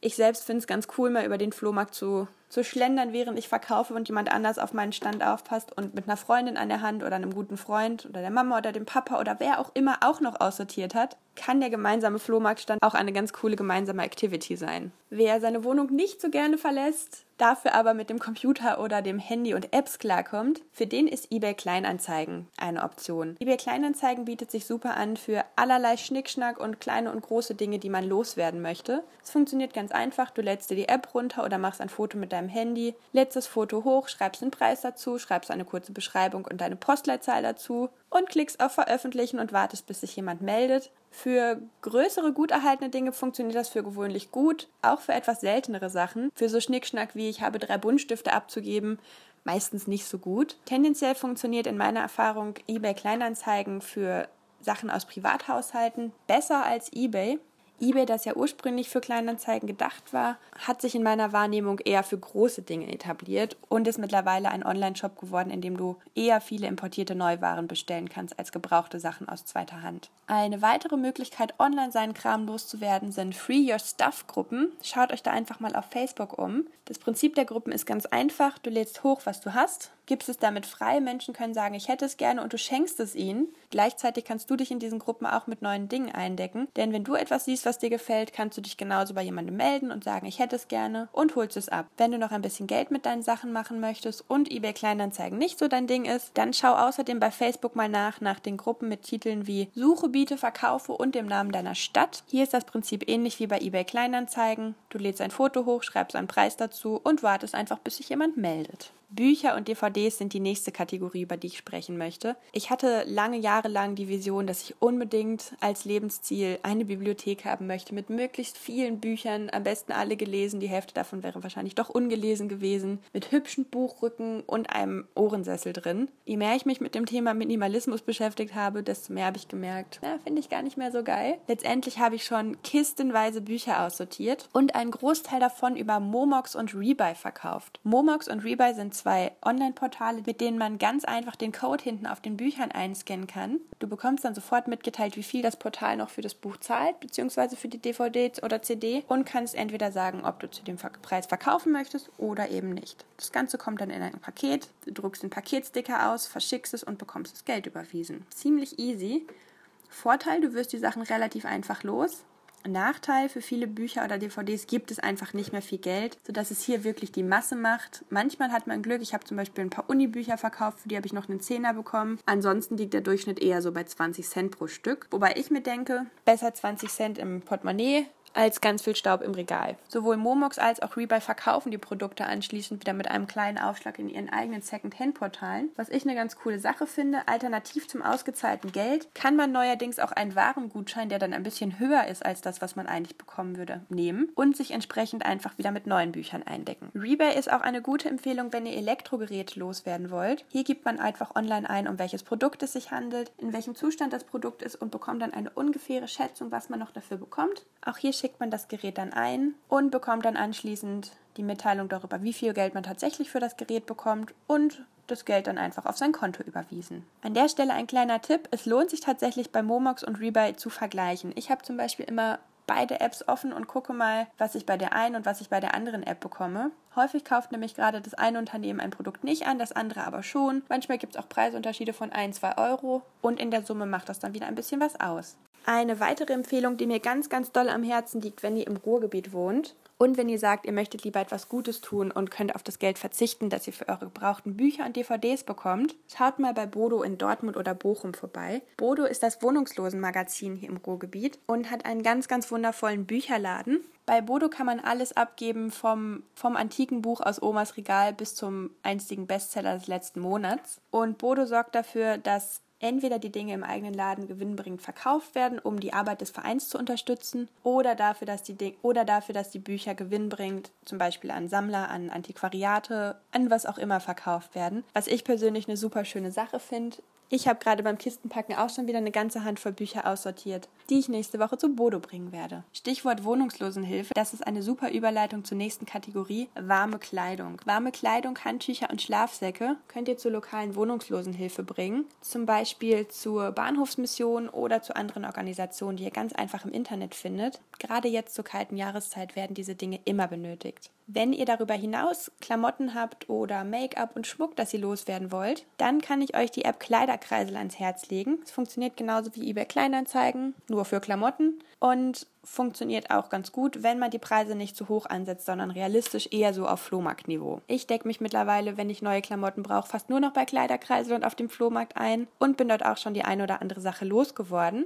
Das analoge Äquivalent dazu wäre, mal in Second-Hand-Boutiquen vorbeizuschauen. Ich weiß, gerade in Berlin gibt es ganz viele, auch im Ruhrgebiet gibt es einige. Ich bin mir sicher, das funktioniert auch in anderen Regionen. Geht einfach mal hin, fragt, was die Boutiquen ankaufen und ja, bringt eure Tasche mit und schaut mal, was ihr noch dafür bekommt. Eine weitere Möglichkeit, seinen Kram loszuwerden und sich gleichzeitig, wenn man doch nicht ganz so minimalistisch sein will oder wenn man ein bisschen übertrieben hat und plötzlich nichts mehr im Schrank hat, sind Kleidertauschpartys. Der Name ist ziemlich selbsterklärend. Du gehst hin, bringst die Sachen, die du nicht mehr möchtest, mit. Meistens bekommt man dann pro Artikel, den man mitbekommen hat, einen Chip und kann dann entsprechend für die Anzahl der Dinge, die man mitgebracht hat, neue Dinge mitnehmen. Finde ich eine coole Sache, denn meistens sind die Sachen, die ich aussortiere, gar nicht schlecht oder kaputt, sondern ich habe mich einfach nur dran satt gesehen. Kleidertauschpartys werden in vielen Städten offiziell organisiert. Schaut da einfach mal bei Facebook oder online nach oder organisiert eure eigene mit Freunden. Nicht mehr gewollte Klamotten in den Container zu tun, ist übrigens meine allerletzte Lösung und wirklich nur für Dinge, die wirklich niemand mehr haben möchte.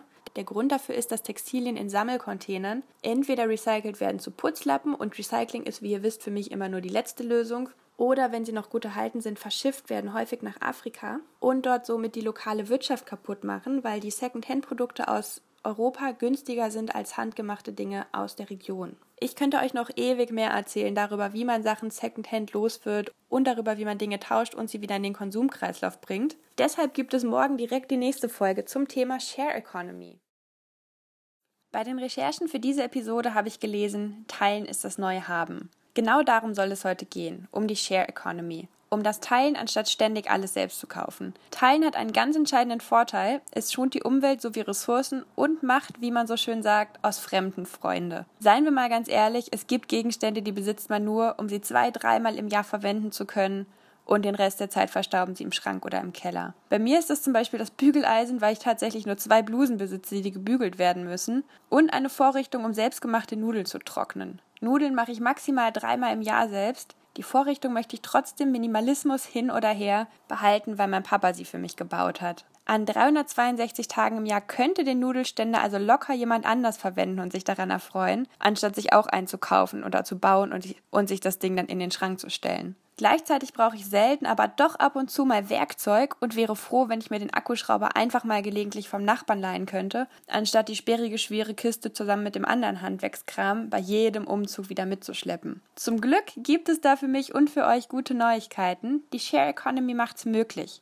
Im Folgenden stelle ich euch einige Möglichkeiten vor, Dinge mit anderen Menschen zu teilen. Die wohl bekannteste Art zu teilen ist Carsharing. 72 Prozent der deutschen Haushalte besitzen mindestens ein Auto, 23 Prozent sogar zwei. Genutzt wird das Fahrzeug letztendlich meist nur für ein, zwei Stunden am Tag, nämlich für die Fahrt zur Arbeit und zurück und dann vielleicht nochmal für einen kleinen Ausflug zum Einkaufen oder zu Freunden. Eine Möglichkeit, sich das eigene Auto zu sparen oder den eigenen Wagen besser auszulasten und etwas Geld nebenher zu verdienen, ist Carsharing. Über verschiedene Apps kann man sein Auto registrieren oder sich selbst für eine bestimmte Zeit eins ausleihen. Je nach Bedarf, Region und App zahlt man monatlich im Abo pro Fahrminute oder pro Kilometer. Wenn ich in Berlin bin, brauche ich beispielsweise so selten ein Auto, dass ich mit Carsharing super gut fahre, wenn die ÖPNV-Verbindung doch mal blöd ist. Eine weitere Möglichkeit, Ressourcen zu sparen, in diesem Fall Lebensmittel, ist Foodsharing. Mittlerweile gibt es ein deutschlandweites Netz von Ehrenamtlichen, die regelmäßig Lebensmittel, die im Supermarkt nicht mehr verkauft werden können, einsammelt und kostenfrei weiterverteilt. Oft liegt es einfach daran, dass die Lebensmittel Lebensmittel kurz vor dem MHD sind oder Obst und Gemüse kleine Schönheitsfehler haben, die mich unterm Strich meist nicht stören. Gesammelt und verteilt werden die Lebensmittel meist in sogenannten Verteilern.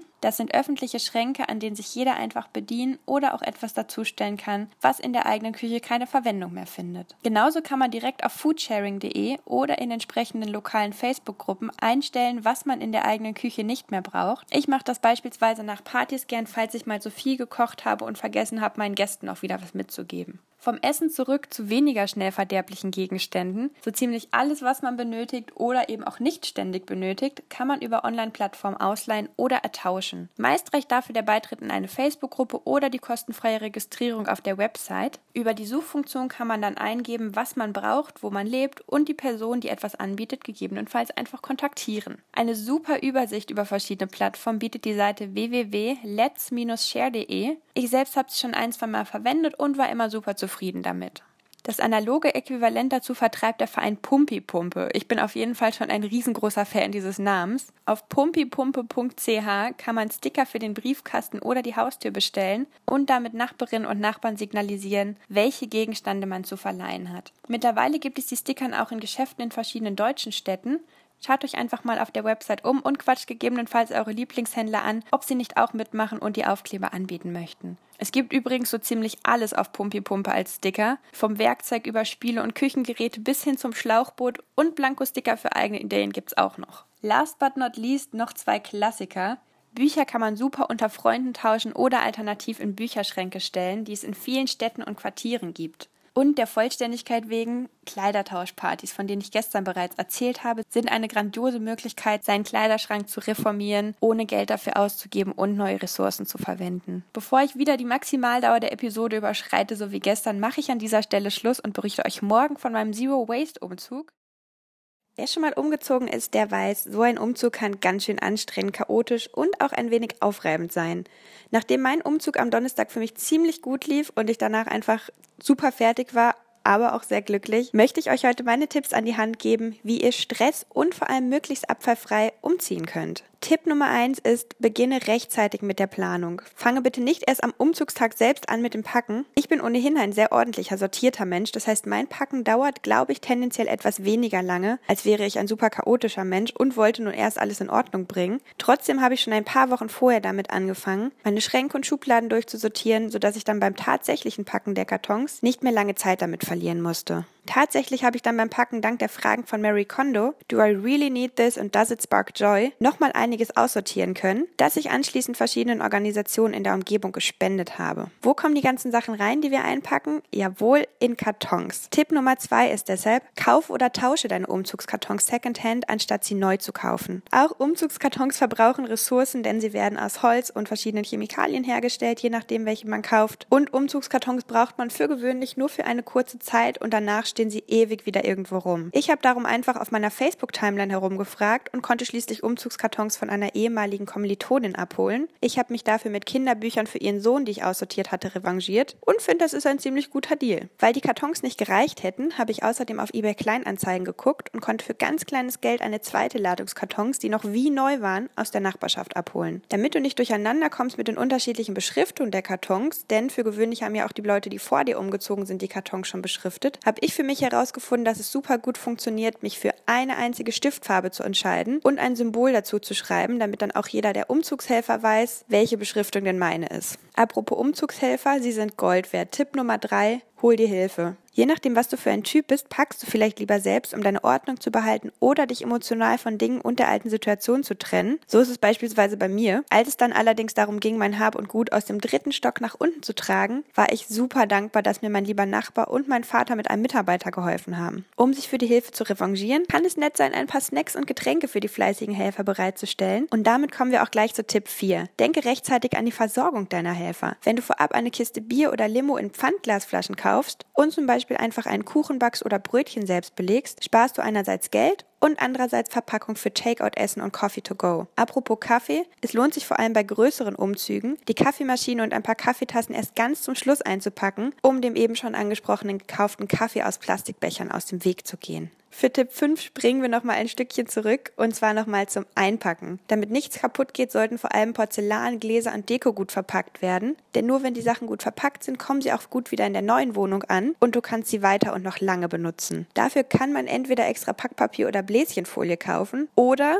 die nachhaltigere Variante wählen und die Nachbarn vorab fragen, ob sie dir ihre alten Zeitungen schenken, die sonst ohnehin einfach im Müll landen würden. So bekommt die Zeitung eine weitere Verwendung. Eine Möglichkeit, Papierverpackung noch weiter zu sparen, ist gemischtes Packen. Die kleine Ordnungsneurotikerin in mir macht es zwar ein bisschen fertig, aber es ist hocheffektiv. Man kann zerbrechliche Dinge aus der Küche oder Deko aus dem Wohnzimmer nämlich prima in Kleidungsstücke aus dem Kleiderschrank einpacken. Und last but not least, der allerwichtigste Tipp, verlier deine gute Laune beim Umzug nicht. Auch wenn es zwischendurch mal stressig ist und du denkst, puh, ich will nicht mehr, warum mache ich das alles? Erinnere dich daran, dass der Umzug es auf jeden Fall wert sein wird und dass du dort, wo du hinziehst, ganz viele wundervolle neue Erfahrungen sammeln wirst. Und außerdem vergiss das Dankeschön an deine Helfer nicht. An der Stelle vielen Dank für eure Hilfe. So, jetzt interessiert mich natürlich, wie war das bei eurem letzten Umzug? War es chaotisch? War es super organisiert und ihr wart in zwei Stunden mit allem fertig? Wenn das der Fall war, verratet mir den Tipp für meinen Umzug nach Berlin bitte. Die 5R, nämlich die Begriffe Refuse, Reduce, Reuse, Recycle und Rot, beschreiben Handlungsempfehlungen auf dem Weg zu einem möglichst müllarmen Leben. In der heutigen Folge gibt es einen kleinen Rundown darüber, wofür diese 5R genau stehen. In den kommenden Folgen stelle ich die einzelnen Komponente dann nochmal ausführlicher vor. Genug der Vorrede, ich leg sofort los. Refuse steht für ablehnen nämlich für lehne das ab, was du nicht benötigst und was Müll verursacht. Das können sein Werbegeschenke, Plastikstrohhalme, Papierservietten. Die Liste ist schier endlos. Nummer zwei, Reduce. Reduziere das, was du benötigst und konsumierst. Reduzieren und auf diese Weise Ressourcen sparen kann man sehr vieles. Reduziere, wie oft du Auto fährst, reduziere deinen Besitz und gib Dinge weiter.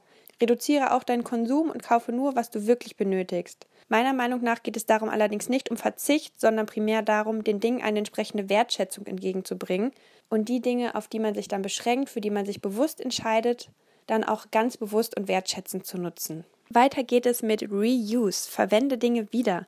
Das kann zum Beispiel bedeuten, kaputte Dinge zu reparieren. Das ist gleichzeitig auch mein sechstes R, das ich ganz gerne einschiebe, Repair, reparieren. Indem du Dinge reparierst, verlängerst du ihr Leben und sparst Ressourcen für die Neuproduktion und Neuanschaffung. Reuse, das ursprüngliche R, kann auch bedeuten, Dinge wieder dem Nutzungs- und Konsumkreislauf zurückzuführen, indem du sie weitergibst an jemanden, der sie gebrauchen kann, wenn sie bei dir nur rumstehen würden. Außerdem steht Reuse auch dafür, von Einwegplastik auf wiederverwertbare Alternativen wie Keep Cups, Glasflaschen oder wiederverwertbare Brotdosen umzusteigen. Noch mehr Tipps zum Thema was man alles wiederverwerten kann, gibt es in der entsprechenden Podcast-Folge in drei Tagen. Weiter geht es nämlich jetzt erstmal mit Recycle. Das Wort ist ziemlich selbsterklärend, weil es im Deutschen das gleiche ist. Es steht für Recycle das, was du nicht ablehnen, reduzieren oder wiederverwerten willst oder kannst. Recycling gibt zwar vielen Menschen ein gutes Gewissen, sollte meiner Meinung nach aber nur die letzte Lösung sein. Letztendlich sind in der aktuellen Wertschöpfungskette nämlich die meisten Ressourcen endlich, sodass es gilt, sie zu schonen, anstatt sie unter Energieaufwand down zu cyclen oder zu verbrennen, was aktuell noch meist der Fall ist. Und last but not least, Rot.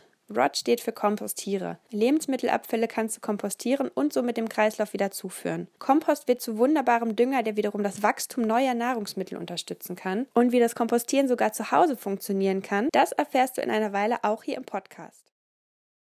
In der gestrigen Episode habe ich euch einen Rundown über die 5 R des Zero Waste Lifestyles gegeben, nämlich Refuse, Reduce, Reuse, Recycle and Rot. Heute möchte ich euch in drei Kategorien vorstellen, wofür der Begriff Refuse, also ablehnen, so stehen kann. Zum einen kannst du sämtliche Plastik- und Einwegprodukte ablehnen und sie durch wiederverwertbare Alternativen ersetzen. Dazu zählen zum Beispiel Plastikstrohhalme, Papierservietten, Snackverpackungen oder Plastikbesteck und auch der Coffee-to-go-Becher und PET-Flaschen, Sie lassen sich, wie eben schon gesagt, prima ersetzen durch wiederverwertbare Alternativen, wie zum Beispiel Trinkflaschen oder Thermobecher, oder auch einfach dadurch, sich Zeit zu nehmen und vor Ort zu essen. Kategorie Nummer zwei, ablehnen kannst du außerdem Werbegeschenke und Wurfwerbung. Stichwort Werbegeschenke, mal ganz ehrlich, wie viele Kulis haben wir alle im Schrank und wie viele davon benutzen wir tatsächlich? Frag dich beim nächsten Mal, wenn dir jemand einen Gratis-Kuli anbietet, ob du tatsächlich noch einen zehnten Kugelschreiber brauchst. Wir als Kunden haben nämlich den Einfluss, wenn wir als große Masse ein Produkt ablehnen, ablehnen, regen wir damit die Produzenten oder wer auch immer sonst Werbegeschenke und Gratiskrams verteilt dazu an, umzudenken. Stichwort Wurfwerbung, wir alle kennen die Gratiswerbung, am besten noch in Plastik verpackt, die regelmäßig im Briefkasten landet. Hier gibt es einen ganz, ganz einfachen Trick, um dem Ganzen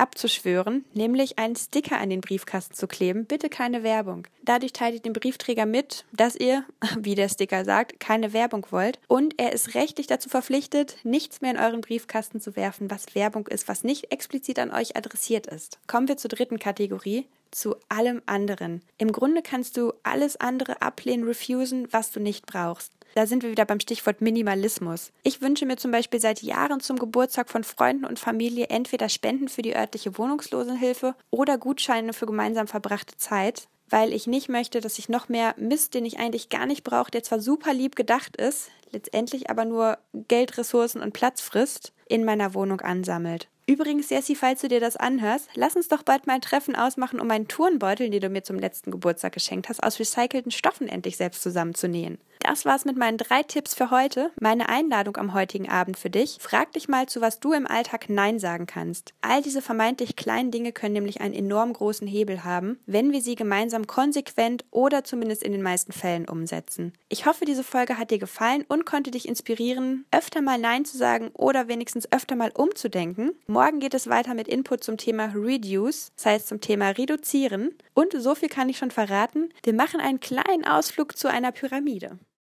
Die 5 R des Zero Waste habe ich bereits vorgestellt, nämlich Refuse, Reduce, Reuse, Recycle und Rot. In der letzten Folge habe ich auch schon aufgezählt, was wir alles refusen, also ablehnen können. Heute mit dem zweiten R, Reduce, gehen wir einen Schritt weiter. Was können wir also alles reduzieren? Um das zu verdeutlichen, gibt es eine wundervolle Grafik, nämlich die einer Pyramide. Sie heißt in Anlehnung an den lieben Herrn Maslow Hierarchy of Needs. Auf Deutsch könnte man sagen, dass es um die Pyramide der Beschaffungsnotwendigkeit geht. Der Begriff ist ein bisschen weniger sexy als Hierarchy of Needs. Der Begriff ist tatsächlich auch nur zweitrangig.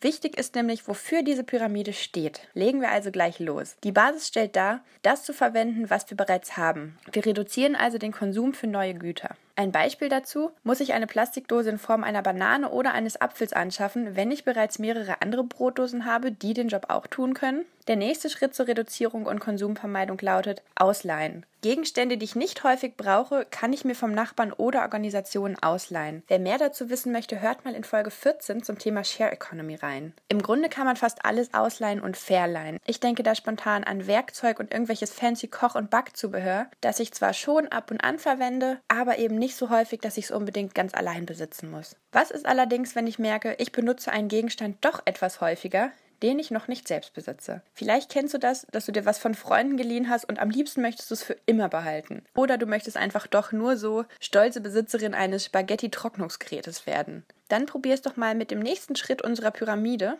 Tauschen. Reduziere den Konsum von Neuwaren, indem du tauscht. Ich tausche beispielsweise regelmäßig Klamotten mit Freundinnen. Manchmal hat man sich ja einfach daran satt gesehen oder satt getragen, obwohl die Sachen eigentlich noch gut sind. Check dafür einfach mal Facebook aus, wann die nächste Tauschparty in deiner Gegend stattfindet. Wenn Tauschen nicht funktioniert, ist der nächste Schritt, es im Second-Hand-Laden oder auf Kleinanzeigenseiten zu versuchen. Alles, was aus zweiter oder dritter Hand gekauft und weiterverwendet wird, muss nicht aus frischen und raren Rohstoffen und unter Gieraufwand neu hergestellt werden. Was ich außer regulären Klamotten-Second-Hand-Läden für mich entdeckt habe, sind die Shops von Oxfam oder der Caritas sowie Indoor-Flohmärkte. Dort ist das Angebot etwas breiter und nebenbei unterstütze ich, je nachdem wo ich kaufe, auch noch die Arbeit einer gemeinnützigen Organisation. Weiter geht's, wir nähern uns der Spitze der Pyramide. Du besitzt einen Gegenstand nicht, kannst ihn dir nicht ausleihen, tauschen oder Secondhand kaufen. Was nun? Schau mal deine Hände an. Jupp, die können was. Sie können beispielsweise Bau, Bastel, Näh- oder Kochanleitungen googeln und sie dann umsetzen. Im Zweifelsfall helfen lokale Facebook-Gruppen, Oma, Opa oder handwerklich begabte Eltern und Freunde, wenn du es doch nicht ganz alleine hinbekommst. Zugegeben, die meisten meiner selbstgemachten Dinge, mein Bestecketui, mein berühmtes Nudeltrocknungsgestell und mein Gewürzregal, habe ich auch nicht komplett selbst gebaut, sondern meine Eltern um Hilfe gebeten. Ich fand das eine schöne Gelegenheit, mal wieder Zeit miteinander zu verbringen und gleichzeitig voneinander zu lernen. Ich durfte von den beiden die handwerklichen Skills lernen und ich habe ihnen gleichzeitig aus meinem Leben als Zero Waste Noob erzählt. Zu guter Letzt, meiner Meinung nach ist es doch vollkommen okay, ab und an Dinge zu kaufen. Ich mache das auch. Aber eben selten und nur im Ausnahmefall. Beispielsweise habe ich nach In-Ear-Kopfhörern ewig gesucht.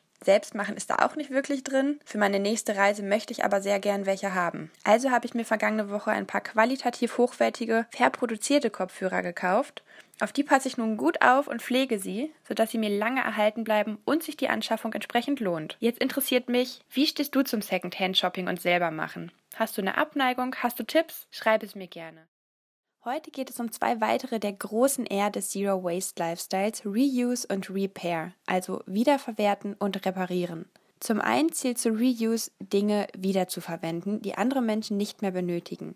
Über den Secondhand-Einkauf und die Share Economy habe ich, glaube ich, in den vergangenen Folgen schon ausführlich genug geredet. Darum geht es direkt weiter mit dem zweiten Aspekt davon. Zum anderen bedeutet Reuse nämlich auch, Dinge kreativ weiterzuverwerten. Das Stichwort hier lautet Upcycling und kreatives Handwerken bzw. Do-it-yourself. Wenn du mal Upcycling bei Google eingibst, findest du endlos viele Möglichkeiten, aus alten Dingen Neues zu erschaffen. Ein paar Beispiele, die ich praktisch oder einfach nur lustig und schick finde, möchte ich an dieser Stelle gerne aufzählen. Aus alten Kleidungsstücken, die nicht mehr gut genug zum Weitergeben sind, kann man Putzlappen, Handtücher oder Einkaufsnetze nähen. In alte Schuhe, Körbe, Töpfe oder andere Gefäße kann man im Frühjahr Blumen und Gemüse pflanzen. Das macht meine Oma seit Jahren und ich finde, es sieht super lustig aus. Alte Glasflaschen und Gläser eignen sich super, um Dinge ordentlich zu verstauen oder mit einem entsprechenden Edelstahlaufsatz, den man dazu kaufen kann, als Seifenspender. Die Liste möglicher Upcycling-Projekte ist schier endlos. Schau dich einfach mal bei dir um, was du noch so rumstehen hast und frag mal unseren Freund Google, was man daraus so machen kann. Der zweite Aspekt, um den es heute gehen soll, ist Repair, reparieren.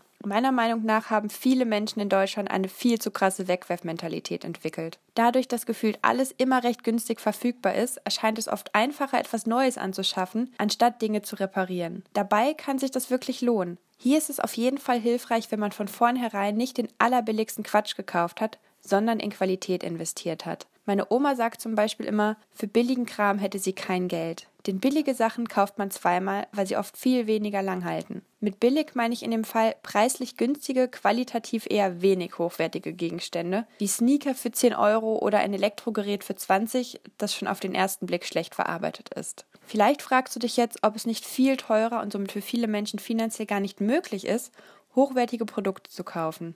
Das ist meiner Meinung nach eine Frage der Priorisierung. Auch hier hilft wieder die Frage vorab, brauche ich das wirklich? Wenn die Antwort ja lautet, sollte der erste Weg zum Second-Hand-Laden zu Kleinanzeigen oder Tauschbörsen führen, anstatt in den nächsten regulären Shop. Vor allem bei kleineren Elektrogeräten spart man somit super easy eine Menge Kohle und hat trotzdem hochwertige Produkte im Haushalt. Zurück zum ursprünglichen Thema Dinge reparieren.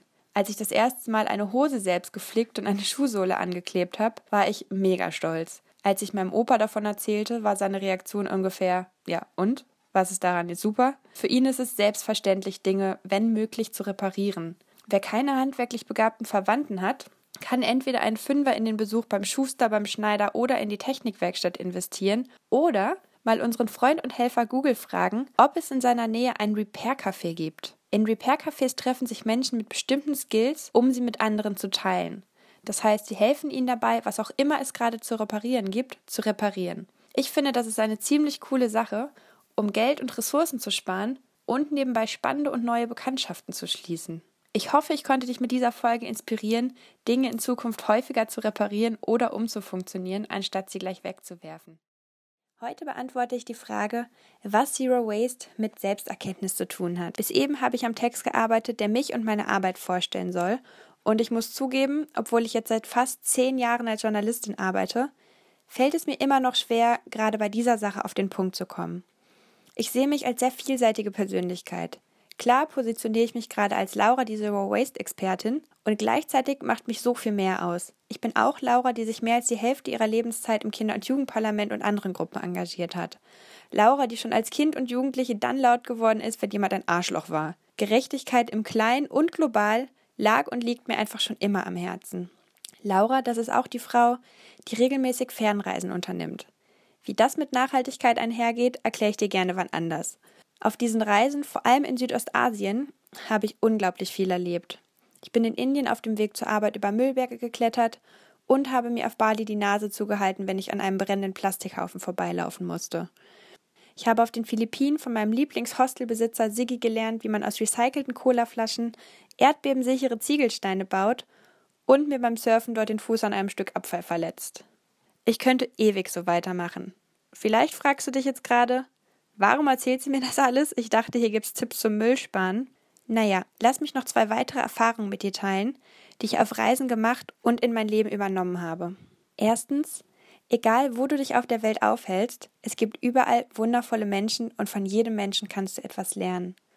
Zweitens, wenn jeder von uns vor seiner eigenen Haustür kehrt, haben wir nicht nur alle genug zu tun, sondern bewegen uns Stück für Stück in die richtige Richtung. Wie komme ich darauf und was hat das mit meiner Website und vielleicht noch wichtiger, mit dir, ja sogar mit uns allen zu tun? Während ich heute an meinen Texten schrieb, ist mir eins bewusst geworden. Der Zero Waste Lifestyle bedeutet für mich viel mehr, als einfach nur Abfall zu vermeiden. Zero Waste Your Life bedeutet, Potenziale auszuschöpfen. Das bedeutet einerseits, wertvolle Ressourcen achtsam zu nutzen und zu schonen. Und es bedeutet auch, meine eigenen Potenziale zu entfalten, herauszufinden, was in mir steckt. Ich hätte bis vor einer Weile nie gedacht, dass mich mal Menschen nach Haushalts- und Einkochtipps fragen. Mittlerweile habe ich gelernt, wenn ich Spaß an etwas habe, fällt es mir einfach leicht und ich kann mein praktisches Wissen anschließend auch viel leichter und gerne mit anderen teilen. Gleichzeitig lerne ich auch nach wie vor super gerne von jedem, der irgendetwas besser kann. Und das ist wie bei jedem von uns immer noch eine ganze Menge. Und zuletzt das für mich Wichtigste. Zero Waste Your Life soll Spaß machen. Es bedeutet, mich zu fragen, was mein Leben bereichert, sowohl in materieller als auch in immaterieller Hinsicht. Was mir gut tut, darf bleiben. Was mich stresst, das darf gehen. Die Frage lautet für mich wann immer möglich, was kann ich tun, um aktiver und achtsamer zu handeln und dabei einen positiven Impact zu schaffen? Wenn das bedeutet, mein Deo aus unverpackten Zutaten selbst zu machen, dann ist das super. Wenn das für dich bedeutet, zuerst nur auf Coffee-to-go-Becher zu verzichten und sonst erstmal weiter im konventionellen Laden einzukaufen, dann ist es auch vollkommen in Ordnung. Denn wenn jeder und jede von uns ein und vielleicht sogar zwei oder drei Schritte geht, dann bewegen wir uns Stück für Stück in eine gute Richtung. Ich werde häufig gefragt, wie ich es mit Medikamenten halte. Leute fragen mich in Workshops oder im Gespräch, Laura, was tust du, wenn du Medikamente verschrieben bekommst? Naja, die gibt's nicht unverpackt. Meine Antwort darauf ist ganz simpel, meine Gesundheit ist für mich mein höchstes Gut. Denn nur wenn ich gesund, fit und in meiner Kraft bin, kann ich einen positiven Impact schaffen. Darum ist mir wichtig, gut auf mich zu achten. Wenn ich merke, dass ich kränkle, was zum Glück selten der Fall ist, dann probiere ich für gewöhnlich zuerst mit Hausmitteln klarzukommen. Kleine Side Note, generell ist Prävention sowieso die beste Medizin. Je gesünder und ausgewogener ich mich ernähre, je aktiver und ausgeglichener ich mein Leben gestalte, desto besser fühle ich mich auf allen Ebenen. Wenn es beispielsweise doch mal im Hals kratzt, dann trinke ich zunächst viel Tee. Ingwertee gibt es bei mir ohnehin jeden Morgen und wenn das Kratzen kommt, dann gibt es noch ganz viel mehr Tee hinterher. Außerdem nehme ich mir Zeit, in mich hineinzuhören, wenn ich merke, dass ich krank werde. Ich frage mich, was mir gerade gut tun würde. Manchmal kann das ein Spaziergang an der frischen Luft sein und manchmal möchte ich mich einfach nur in mein Bett muckeln. Das ist okay und ich versuche dann auch mir das einzurichten. Denn nichts ist so wichtig wie meine Gesundheit. Nur wenn es mir gut geht, dann kann ich auch für andere da sein. Wenn dann Hausmittel und Ruhe allerdings doch nicht helfen, dann gehe ich wie die meisten zum Arzt. Ich lasse dann abchecken, was ich habe und verschreibt mir meine Ärztin, der ich vertraue, ein Medikament, dann hole ich es in der Apotheke und nehme es auch. Sonst hätte ich mir den Besuch bei ihr auch irgendwie sparen können. Denn wie gesagt, meine Gesundheit ist mir in dem Fall wichtiger als Müllvermeidung. Unterm Strich bin ich schließlich auch irgendwann zum Thema Zero Waste gekommen, weil ich mich mit veganer, gesunder, cleaner, also frisch zubereiteter Nahrung beschäftigt habe und damit, welche negativen Einflüsse die Umweltverschmutzung auf meinen Körper haben kann. Stichworte hier sind Abgase und Mikroplastik. Dazu mache ich mit Sicherheit auch in Zukunft noch meine Folge. Weil mich ein Freund erst eben danach gefragt hat, an der Stelle auch noch kurz zwei Sätze zu Zero Waste und Verhütung. Es gibt Möglichkeiten, abfallfrei und sicher Schwangerschaften zu verhüten. Das Ganze nennt sich natürliche Familienplanung oder NFP und basiert darauf, die Körpertemperatur und andere Indikatoren zu beobachten. Wenn du in einer festen Partnerschaft bist, dann kann das für dich interessant sein, auch um auf künstliche Hormone zu verzichten. Um sich vor sexuell übertragbaren Krankheiten zu schützen, gibt es allerdings nur einen effektiven und sicheren Weg. Das sind Kondome. Auch hier ist mir meine Gesundheit eindeutig mehr wert als der Abfall, den ich vermeiden könnte, wenn ich auf Kondome verzichte. Dafür kaufe ich wenigstens fair sustainable produzierte Kondome. Die Kondome von der Marke Einhorn gibt es in hübschen bunten Packungen unter anderem bei DM und sie sind, wie gerade schon gesagt, sustainable. Sustainable bedeutet, dass sie vegan, nachhaltig und fair produziert wurden. Nebenbei lohnt sich sogar ein Blick auf die Beilage der Gummis, weil sie super lustig zu lesen ist. Zum Schluss nochmal eine kurze Zusammenfassung zum Thema Zero Waste und Medikamente. Prävention ist für mich der erste Schritt. Wenn ich dann doch mal kränkle, gehen für mich Hausmittel vor Medikamenten. Wenn ich dann doch Medikamente brauche, geht meine Gesundheit vor Abfallvermeidung. Was mich interessiert ist, wie stehst du dazu? Wie ist deine Priorität? Lass es mich gerne wissen. Heute bekommt ihr sie endlich, die lang angekündigte vierte Folge der Serie zu den großen R des Zero Waste Lifestyles. An der Stelle schon mal ein Disclaimer. Ich werde euch gleich erzählen, warum Recycling scheiße ist. Vorher fasse ich nochmal zusammen, was ich euch bisher zu den 5 R erzählt habe.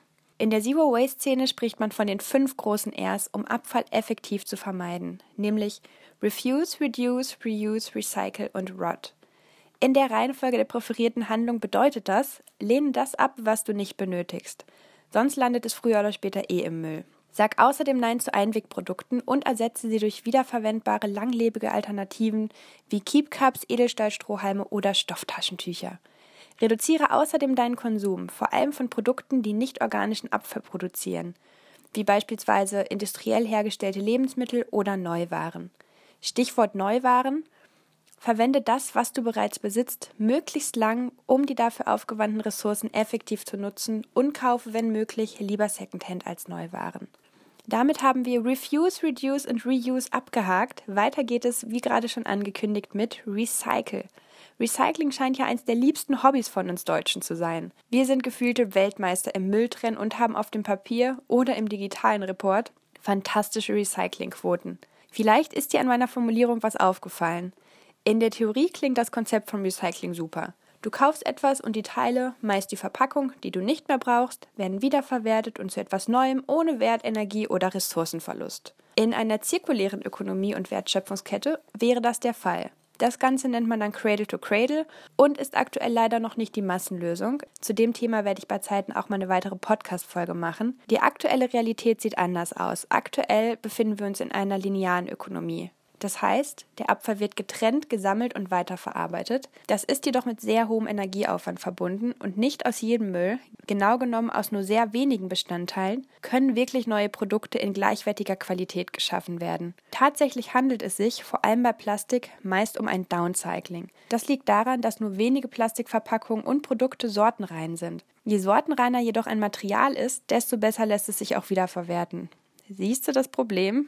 Außerdem wird viel Abfall, vor allem Restmüll, verbrannt. Das hält zwar die Müllberge klein und produziert kurzfristig neue Energie, ist allerdings alles andere als ressourcensparend, denn die Sachen sind danach einfach weg. Dazu kommt, dass ein nicht unerheblicher Teil von Abfällen nie überhaupt in der Müllverwertungsanlage landet, sondern es sich vorher auf unseren Wegen, in Wäldern, Flüssen oder Meeren bequem macht. Dass das ein riesengroßes Problem für das Ökosystem ist und regelmäßig tausende Tiere das Leben kostet, muss ich wohl eigentlich gar nicht mehr erwähnen. Das klingt ganz schön finster, oder?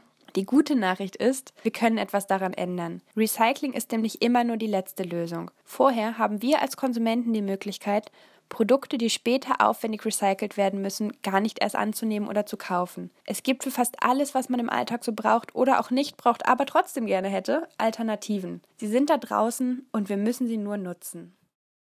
Heute gibt es was zu feiern. Ich habe nämlich heute früh meine ganz eigene Website zu Zero Waste Your Life gelauncht. Auf www.zerowasteyourlife.de kannst du ab sofort nachlesen, was ich so treibe und mich für Kooperationen buchen. Ich biete Workshops für private Gruppen und Schulklassen an, organisiere Projekttage und berate dich, wenn du deine Großveranstaltung nachhaltiger und noch spaßiger gestalten möchtest. Außerdem gibt es einmal pro Woche einen Blogpost mit weiteren Zero Waste Tipps. Ich freue mich, wenn du mal auf der Seite vorbeischaust und mir auch bei Facebook einen Like dalässt. So, Ende des Werbeblocks. Ich freue mich so über diesen nächsten Meilenstein. Das wollte geteilt werden. Jetzt geht es inhaltlich weiter mit dem letzten Teil der Serie zu den 5 R des Zero Waste Lifestyles. Nach Refuse, Reduce, Reuse und Recycle komme ich heute zu Rot, auf Deutsch kompostieren. Wenn ich erzähle, dass ich keinen Abfall produziere, werde ich auch gefragt, auch kein Bioabfall? Wie geht das? Tatsächlich ist Biomaterial allerdings meine größte Abfallquelle, wenn man Obst- und Gemüseschalen überhaupt als Abfall bezeichnen möchte. Ich differenziere für mich selbst zwischen organischem Bioabfall und Plastik oder Restmüll, der unter Energieaufwand aufbereitet werden muss. Aktuell schmeiße ich meinen Biomüll noch in die Biotonne, sodass daraus Biogas gewonnen werden kann. Und was ihr sonst so mit eurem Biomüll anstellen könnt, das verrate ich in der heutigen Folge. Die wohl bekannteste und älteste Art, Bioabfall wieder dem Kreislauf zuzuführen, ist ein Komposthaufen im Garten. Bioabfälle drauf, abwarten und super gute nährstoffreiche Erde auf den Acker schmeißen. Ganz einfach. Ich war offenbar schon als Kind ein kleiner Öko und fand den Komposthaufen bei meiner Oma im Garten immer super spannend. Vor allem fand ich total cool, ihn regelmäßig anzusehen und zu beobachten, wie aus Rasenschnitt und Apfelschalen im Laufe der Woche Erde wurde. Wer keinen Garten hat, kann sich eine Wurmkiste zulegen. Das ist im Grunde ein kleiner Indoor-Kompost. Dafür besorgst du dir zunächst eine Holzkiste und dann online oder von anderen Wurmkistenbesitzerinnen eine Startwurmpopulation. Die Würmer machen dann in der Kiste das, was sie zusammen mit Mikroorganismen auch auf dem Kompost im Garten tun nämlich die Bioabfälle zersetzen. Das Coole daran ist, es stinkt nicht. Während der Bio-Eimer in der Küche, während er darauf wartet, runtergebracht zu werden, ja schon recht schnell müffelt, sorgen die Würmer dafür, dass es lediglich angenehm erdig, so ein klein bisschen nach Waldboden riecht. Wenn du mehr zu dem Thema wissen möchtest, dann google mal Wilma Wurmkiste. Auf der Seite gibt es ganz viele Anleitungen und Antworten auf all deine weiteren Fragen. Ich persönlich finde die Idee einer Wurmkiste schon seit langem super interessant und werde mir auf jeden Fall, sobald ich meine Wohnung in Berlin im April bezogen habe, meine eigene Wurmkiste zulegen. Wer teilt dann seine Wurmpopulation mit mir? Wenn du keine Haustiere halten möchtest, dann ist ein Bokashi-Bin vielleicht besser für dich. Der Bokashi-Bin ist das japanische Äquivalent zum Kompost und funktioniert etwas anders. Ein Vorteil von Bokashi-Bins: Für den Kompost und in die Wurmkiste sollen keine Zitrusfrüchte, weil sie lange brauchen, um zersetzt zu werden, und auch keine gekochten Lebensmittel oder Eier, weil sie aufgrund der Feuchtigkeit zu schnell schimmeln würden. In Bokashi-Bins darf alles rein. Ein Nachteil: Die Eimer sind aus Plastik, sollten aber lange halten und du musst regelmäßig Ferment nachkaufen. Das gibt es allerdings, wie ich recherchiert habe, auch in Papierverpackung. So, wie funktioniert denn das Ganze nun? In den Bokashi-Bin schmeißt du einfach deine Bioabfälle und fügst dann mit einem meist trockenen Ferment effektive Mikroorganismen hinzu, die den Job der Würmer übernehmen. Ich bin nicht so mega bioversiert, dass ich das jetzt ultra ausführlich erklären könnte. Fakt ist aber, das Ferment und die Mikroorganismen zersetzen die organischen Abfälle und nach mehreren Tagen oder wenigen Wochen kannst du unten am Zapfhahn des Bins hochkonzentrierten Flüssigdünger abzapfen. Auch praktisch. Für welche Art der Kompostierung du dich auch entscheidest, wichtig ist, Tu es bitte, wenn möglich. Denn nur auf diese Weise schließt du den Biokreislauf und aus Lebensmittelresten wird wertvoller Dünger, um wiederum neue Lebensmittel anzubauen. Wie du vielleicht schon mitbekommen hast, reise ich am Samstag für sechs Wochen nach Südafrika. Dort bin ich vier Wochen lang für eine Reisegruppe verantwortlich, die an einer interkulturellen Begegnung teilnimmt und bleibe anschließend noch zwei Wochen, um zu surfen und weiter an meinen Zero Waste Projekten zu arbeiten. Auch in Südafrika wird mich das Thema Nachhaltigkeit natürlich beschäftigen und ich werde mit Sicherheit das ein oder andere Learning mitbringen. Ich bin schon total gespannt darauf, wie es mir in Südafrika ergehen wird. Ich werde in einer Gastfamilie leben und weiß, dass meine Gastmama schon ganz nervös ist, weil ich ihr erzählt habe, dass ich vegan lebe und das für sie so ist. Oh mein Gott, was ist das Mädchen dann? Von meiner Müllvermeidungsambition weiß sie noch gar nichts und ich bin sehr gespannt, welche Kompromisse Rosie und ich finden werden und was wir vor allem voneinander lernen können. Gleichzeitig herrscht vor Ort gerade eine enorme Dürre, sodass das Wasser schon jetzt rationiert wird. Auch das wird meinen Blick auf die Dinge sicher nochmal schärfen. Bis wir uns wiederhören, möchte ich dir noch etwas auf den Weg geben, das mir ganz, ganz doll am Herzen liegt. Zu Beginn dieses Podcasts habe ich dich gefragt, Zero Waste, was ist das? Und ich habe geantwortet, Zero Waste bedeutet, möglichst wenig Müll zu produzieren, indem du bewusst einkaufst und konsumierst. Auf diese Weise kannst du Ressourcen sparen und somit die Umwelt schützen. Zero Waste ist aber noch ganz, ganz viel mehr. Was nämlich zunächst nach vielen kleinen banalen Schritten klingt, kann global gesehen einen großen Impact haben, wenn genug Menschen mitziehen. Durch meine persönliche Transition zu Zero Waste bin ich selbst aufmerksamer und achtsamer im Alltag geworden. Was kaufe ich? Wofür investiere ich Geld? Wie nutze ich vor allem meine Zeit? Es macht mir so viel Spaß, mich mit diesem Thema zu beschäftigen, dass ich meine Gedanken dazu und meine große Vision gerne mit der Welt teilen möchte. Das tue ich unter anderem hier und auf meinen anderen Social-Media-Kanälen. Ich möchte dich mitnehmen und begleiten auf einer Reise zu einem achtsamen, nachhaltigen und erfüllten Leben. Ich gebe dir Tipps und Wegweiser mit an die Hand, wie auch du mehr Fülle und Freude in deinen Alltag bringen und dabei die Welt Stück für Stück ein bisschen besser machen kannst. Wichtig ist mir bei all diesem Engagement zu betonen, es gibt nicht den einen richtigen Weg zu einem nachhaltigen Leben oder zum Zero Waste Lifestyle. Denn jede und jeder von uns hat ganz andere Ausgangsvoraussetzungen. Wir alle haben andere zeitliche und finanzielle Ressourcen. Wir leben in unterschiedlichen Settings. Wir setzen unterschiedliche Prioritäten in Bezug auf unsere Konsum- und Lebensentscheidungen. Es gibt unsätzlich viele Ansatzpunkte, um das eigene Leben nachhaltiger und achtsamer zu gestalten und keiner von ihnen ist mehr oder weniger wert. Was für den einen fantastisch funktioniert, fühlt sich für die andere vielleicht einfach weniger gut an. Was wichtig ist, ist, jeder scheinbar noch so kleine Beitrag, den ein einzelner Mensch leistet, ist unendlich wertvoll. Wichtig ist, dass sich der Lebenswandel für den oder die Einzelne gut anfühlt und dass der Weg Spaß macht. Nur wenn wir Freude an der Veränderung erleben, dann können wir sie auch nachhaltig in unser Leben implementieren. Und nur wenn wir die Freude spüren, dann können wir diese Freude auch weitergeben und noch mehr Menschen damit inspirieren, indem wir ihnen vorleben, wie es anders gehen kann, anstatt sie zu missionieren. Wer sich im Dauerverzichtmodus befindet, ist auf kurz oder lang gefrustet. Wer sich für jeden Fehler fertig macht, verliert die Freude am Tun. Darum lade ich dich ein. Mach dich mit mir auf den Weg und zelebriere die Reise. Sei stolz auf jeden einzelnen deiner Schritte in Richtung eines nachhaltigen, umweltfreundlichen und achtsamen Lebens, den du selbst gehst. Sei nicht so streng mit dir, feiere deine Erfolge. Wertschätze das Engagement und die Bemühungen deiner Mitmenschen, auch wenn sie in deinen Augen vielleicht noch so klein wirken. Sie sind unendlich wertvoll. Unterstützt einander. Spread the love and spread the joy und vor allem habt ganz, ganz viel Freude und bleibt dran.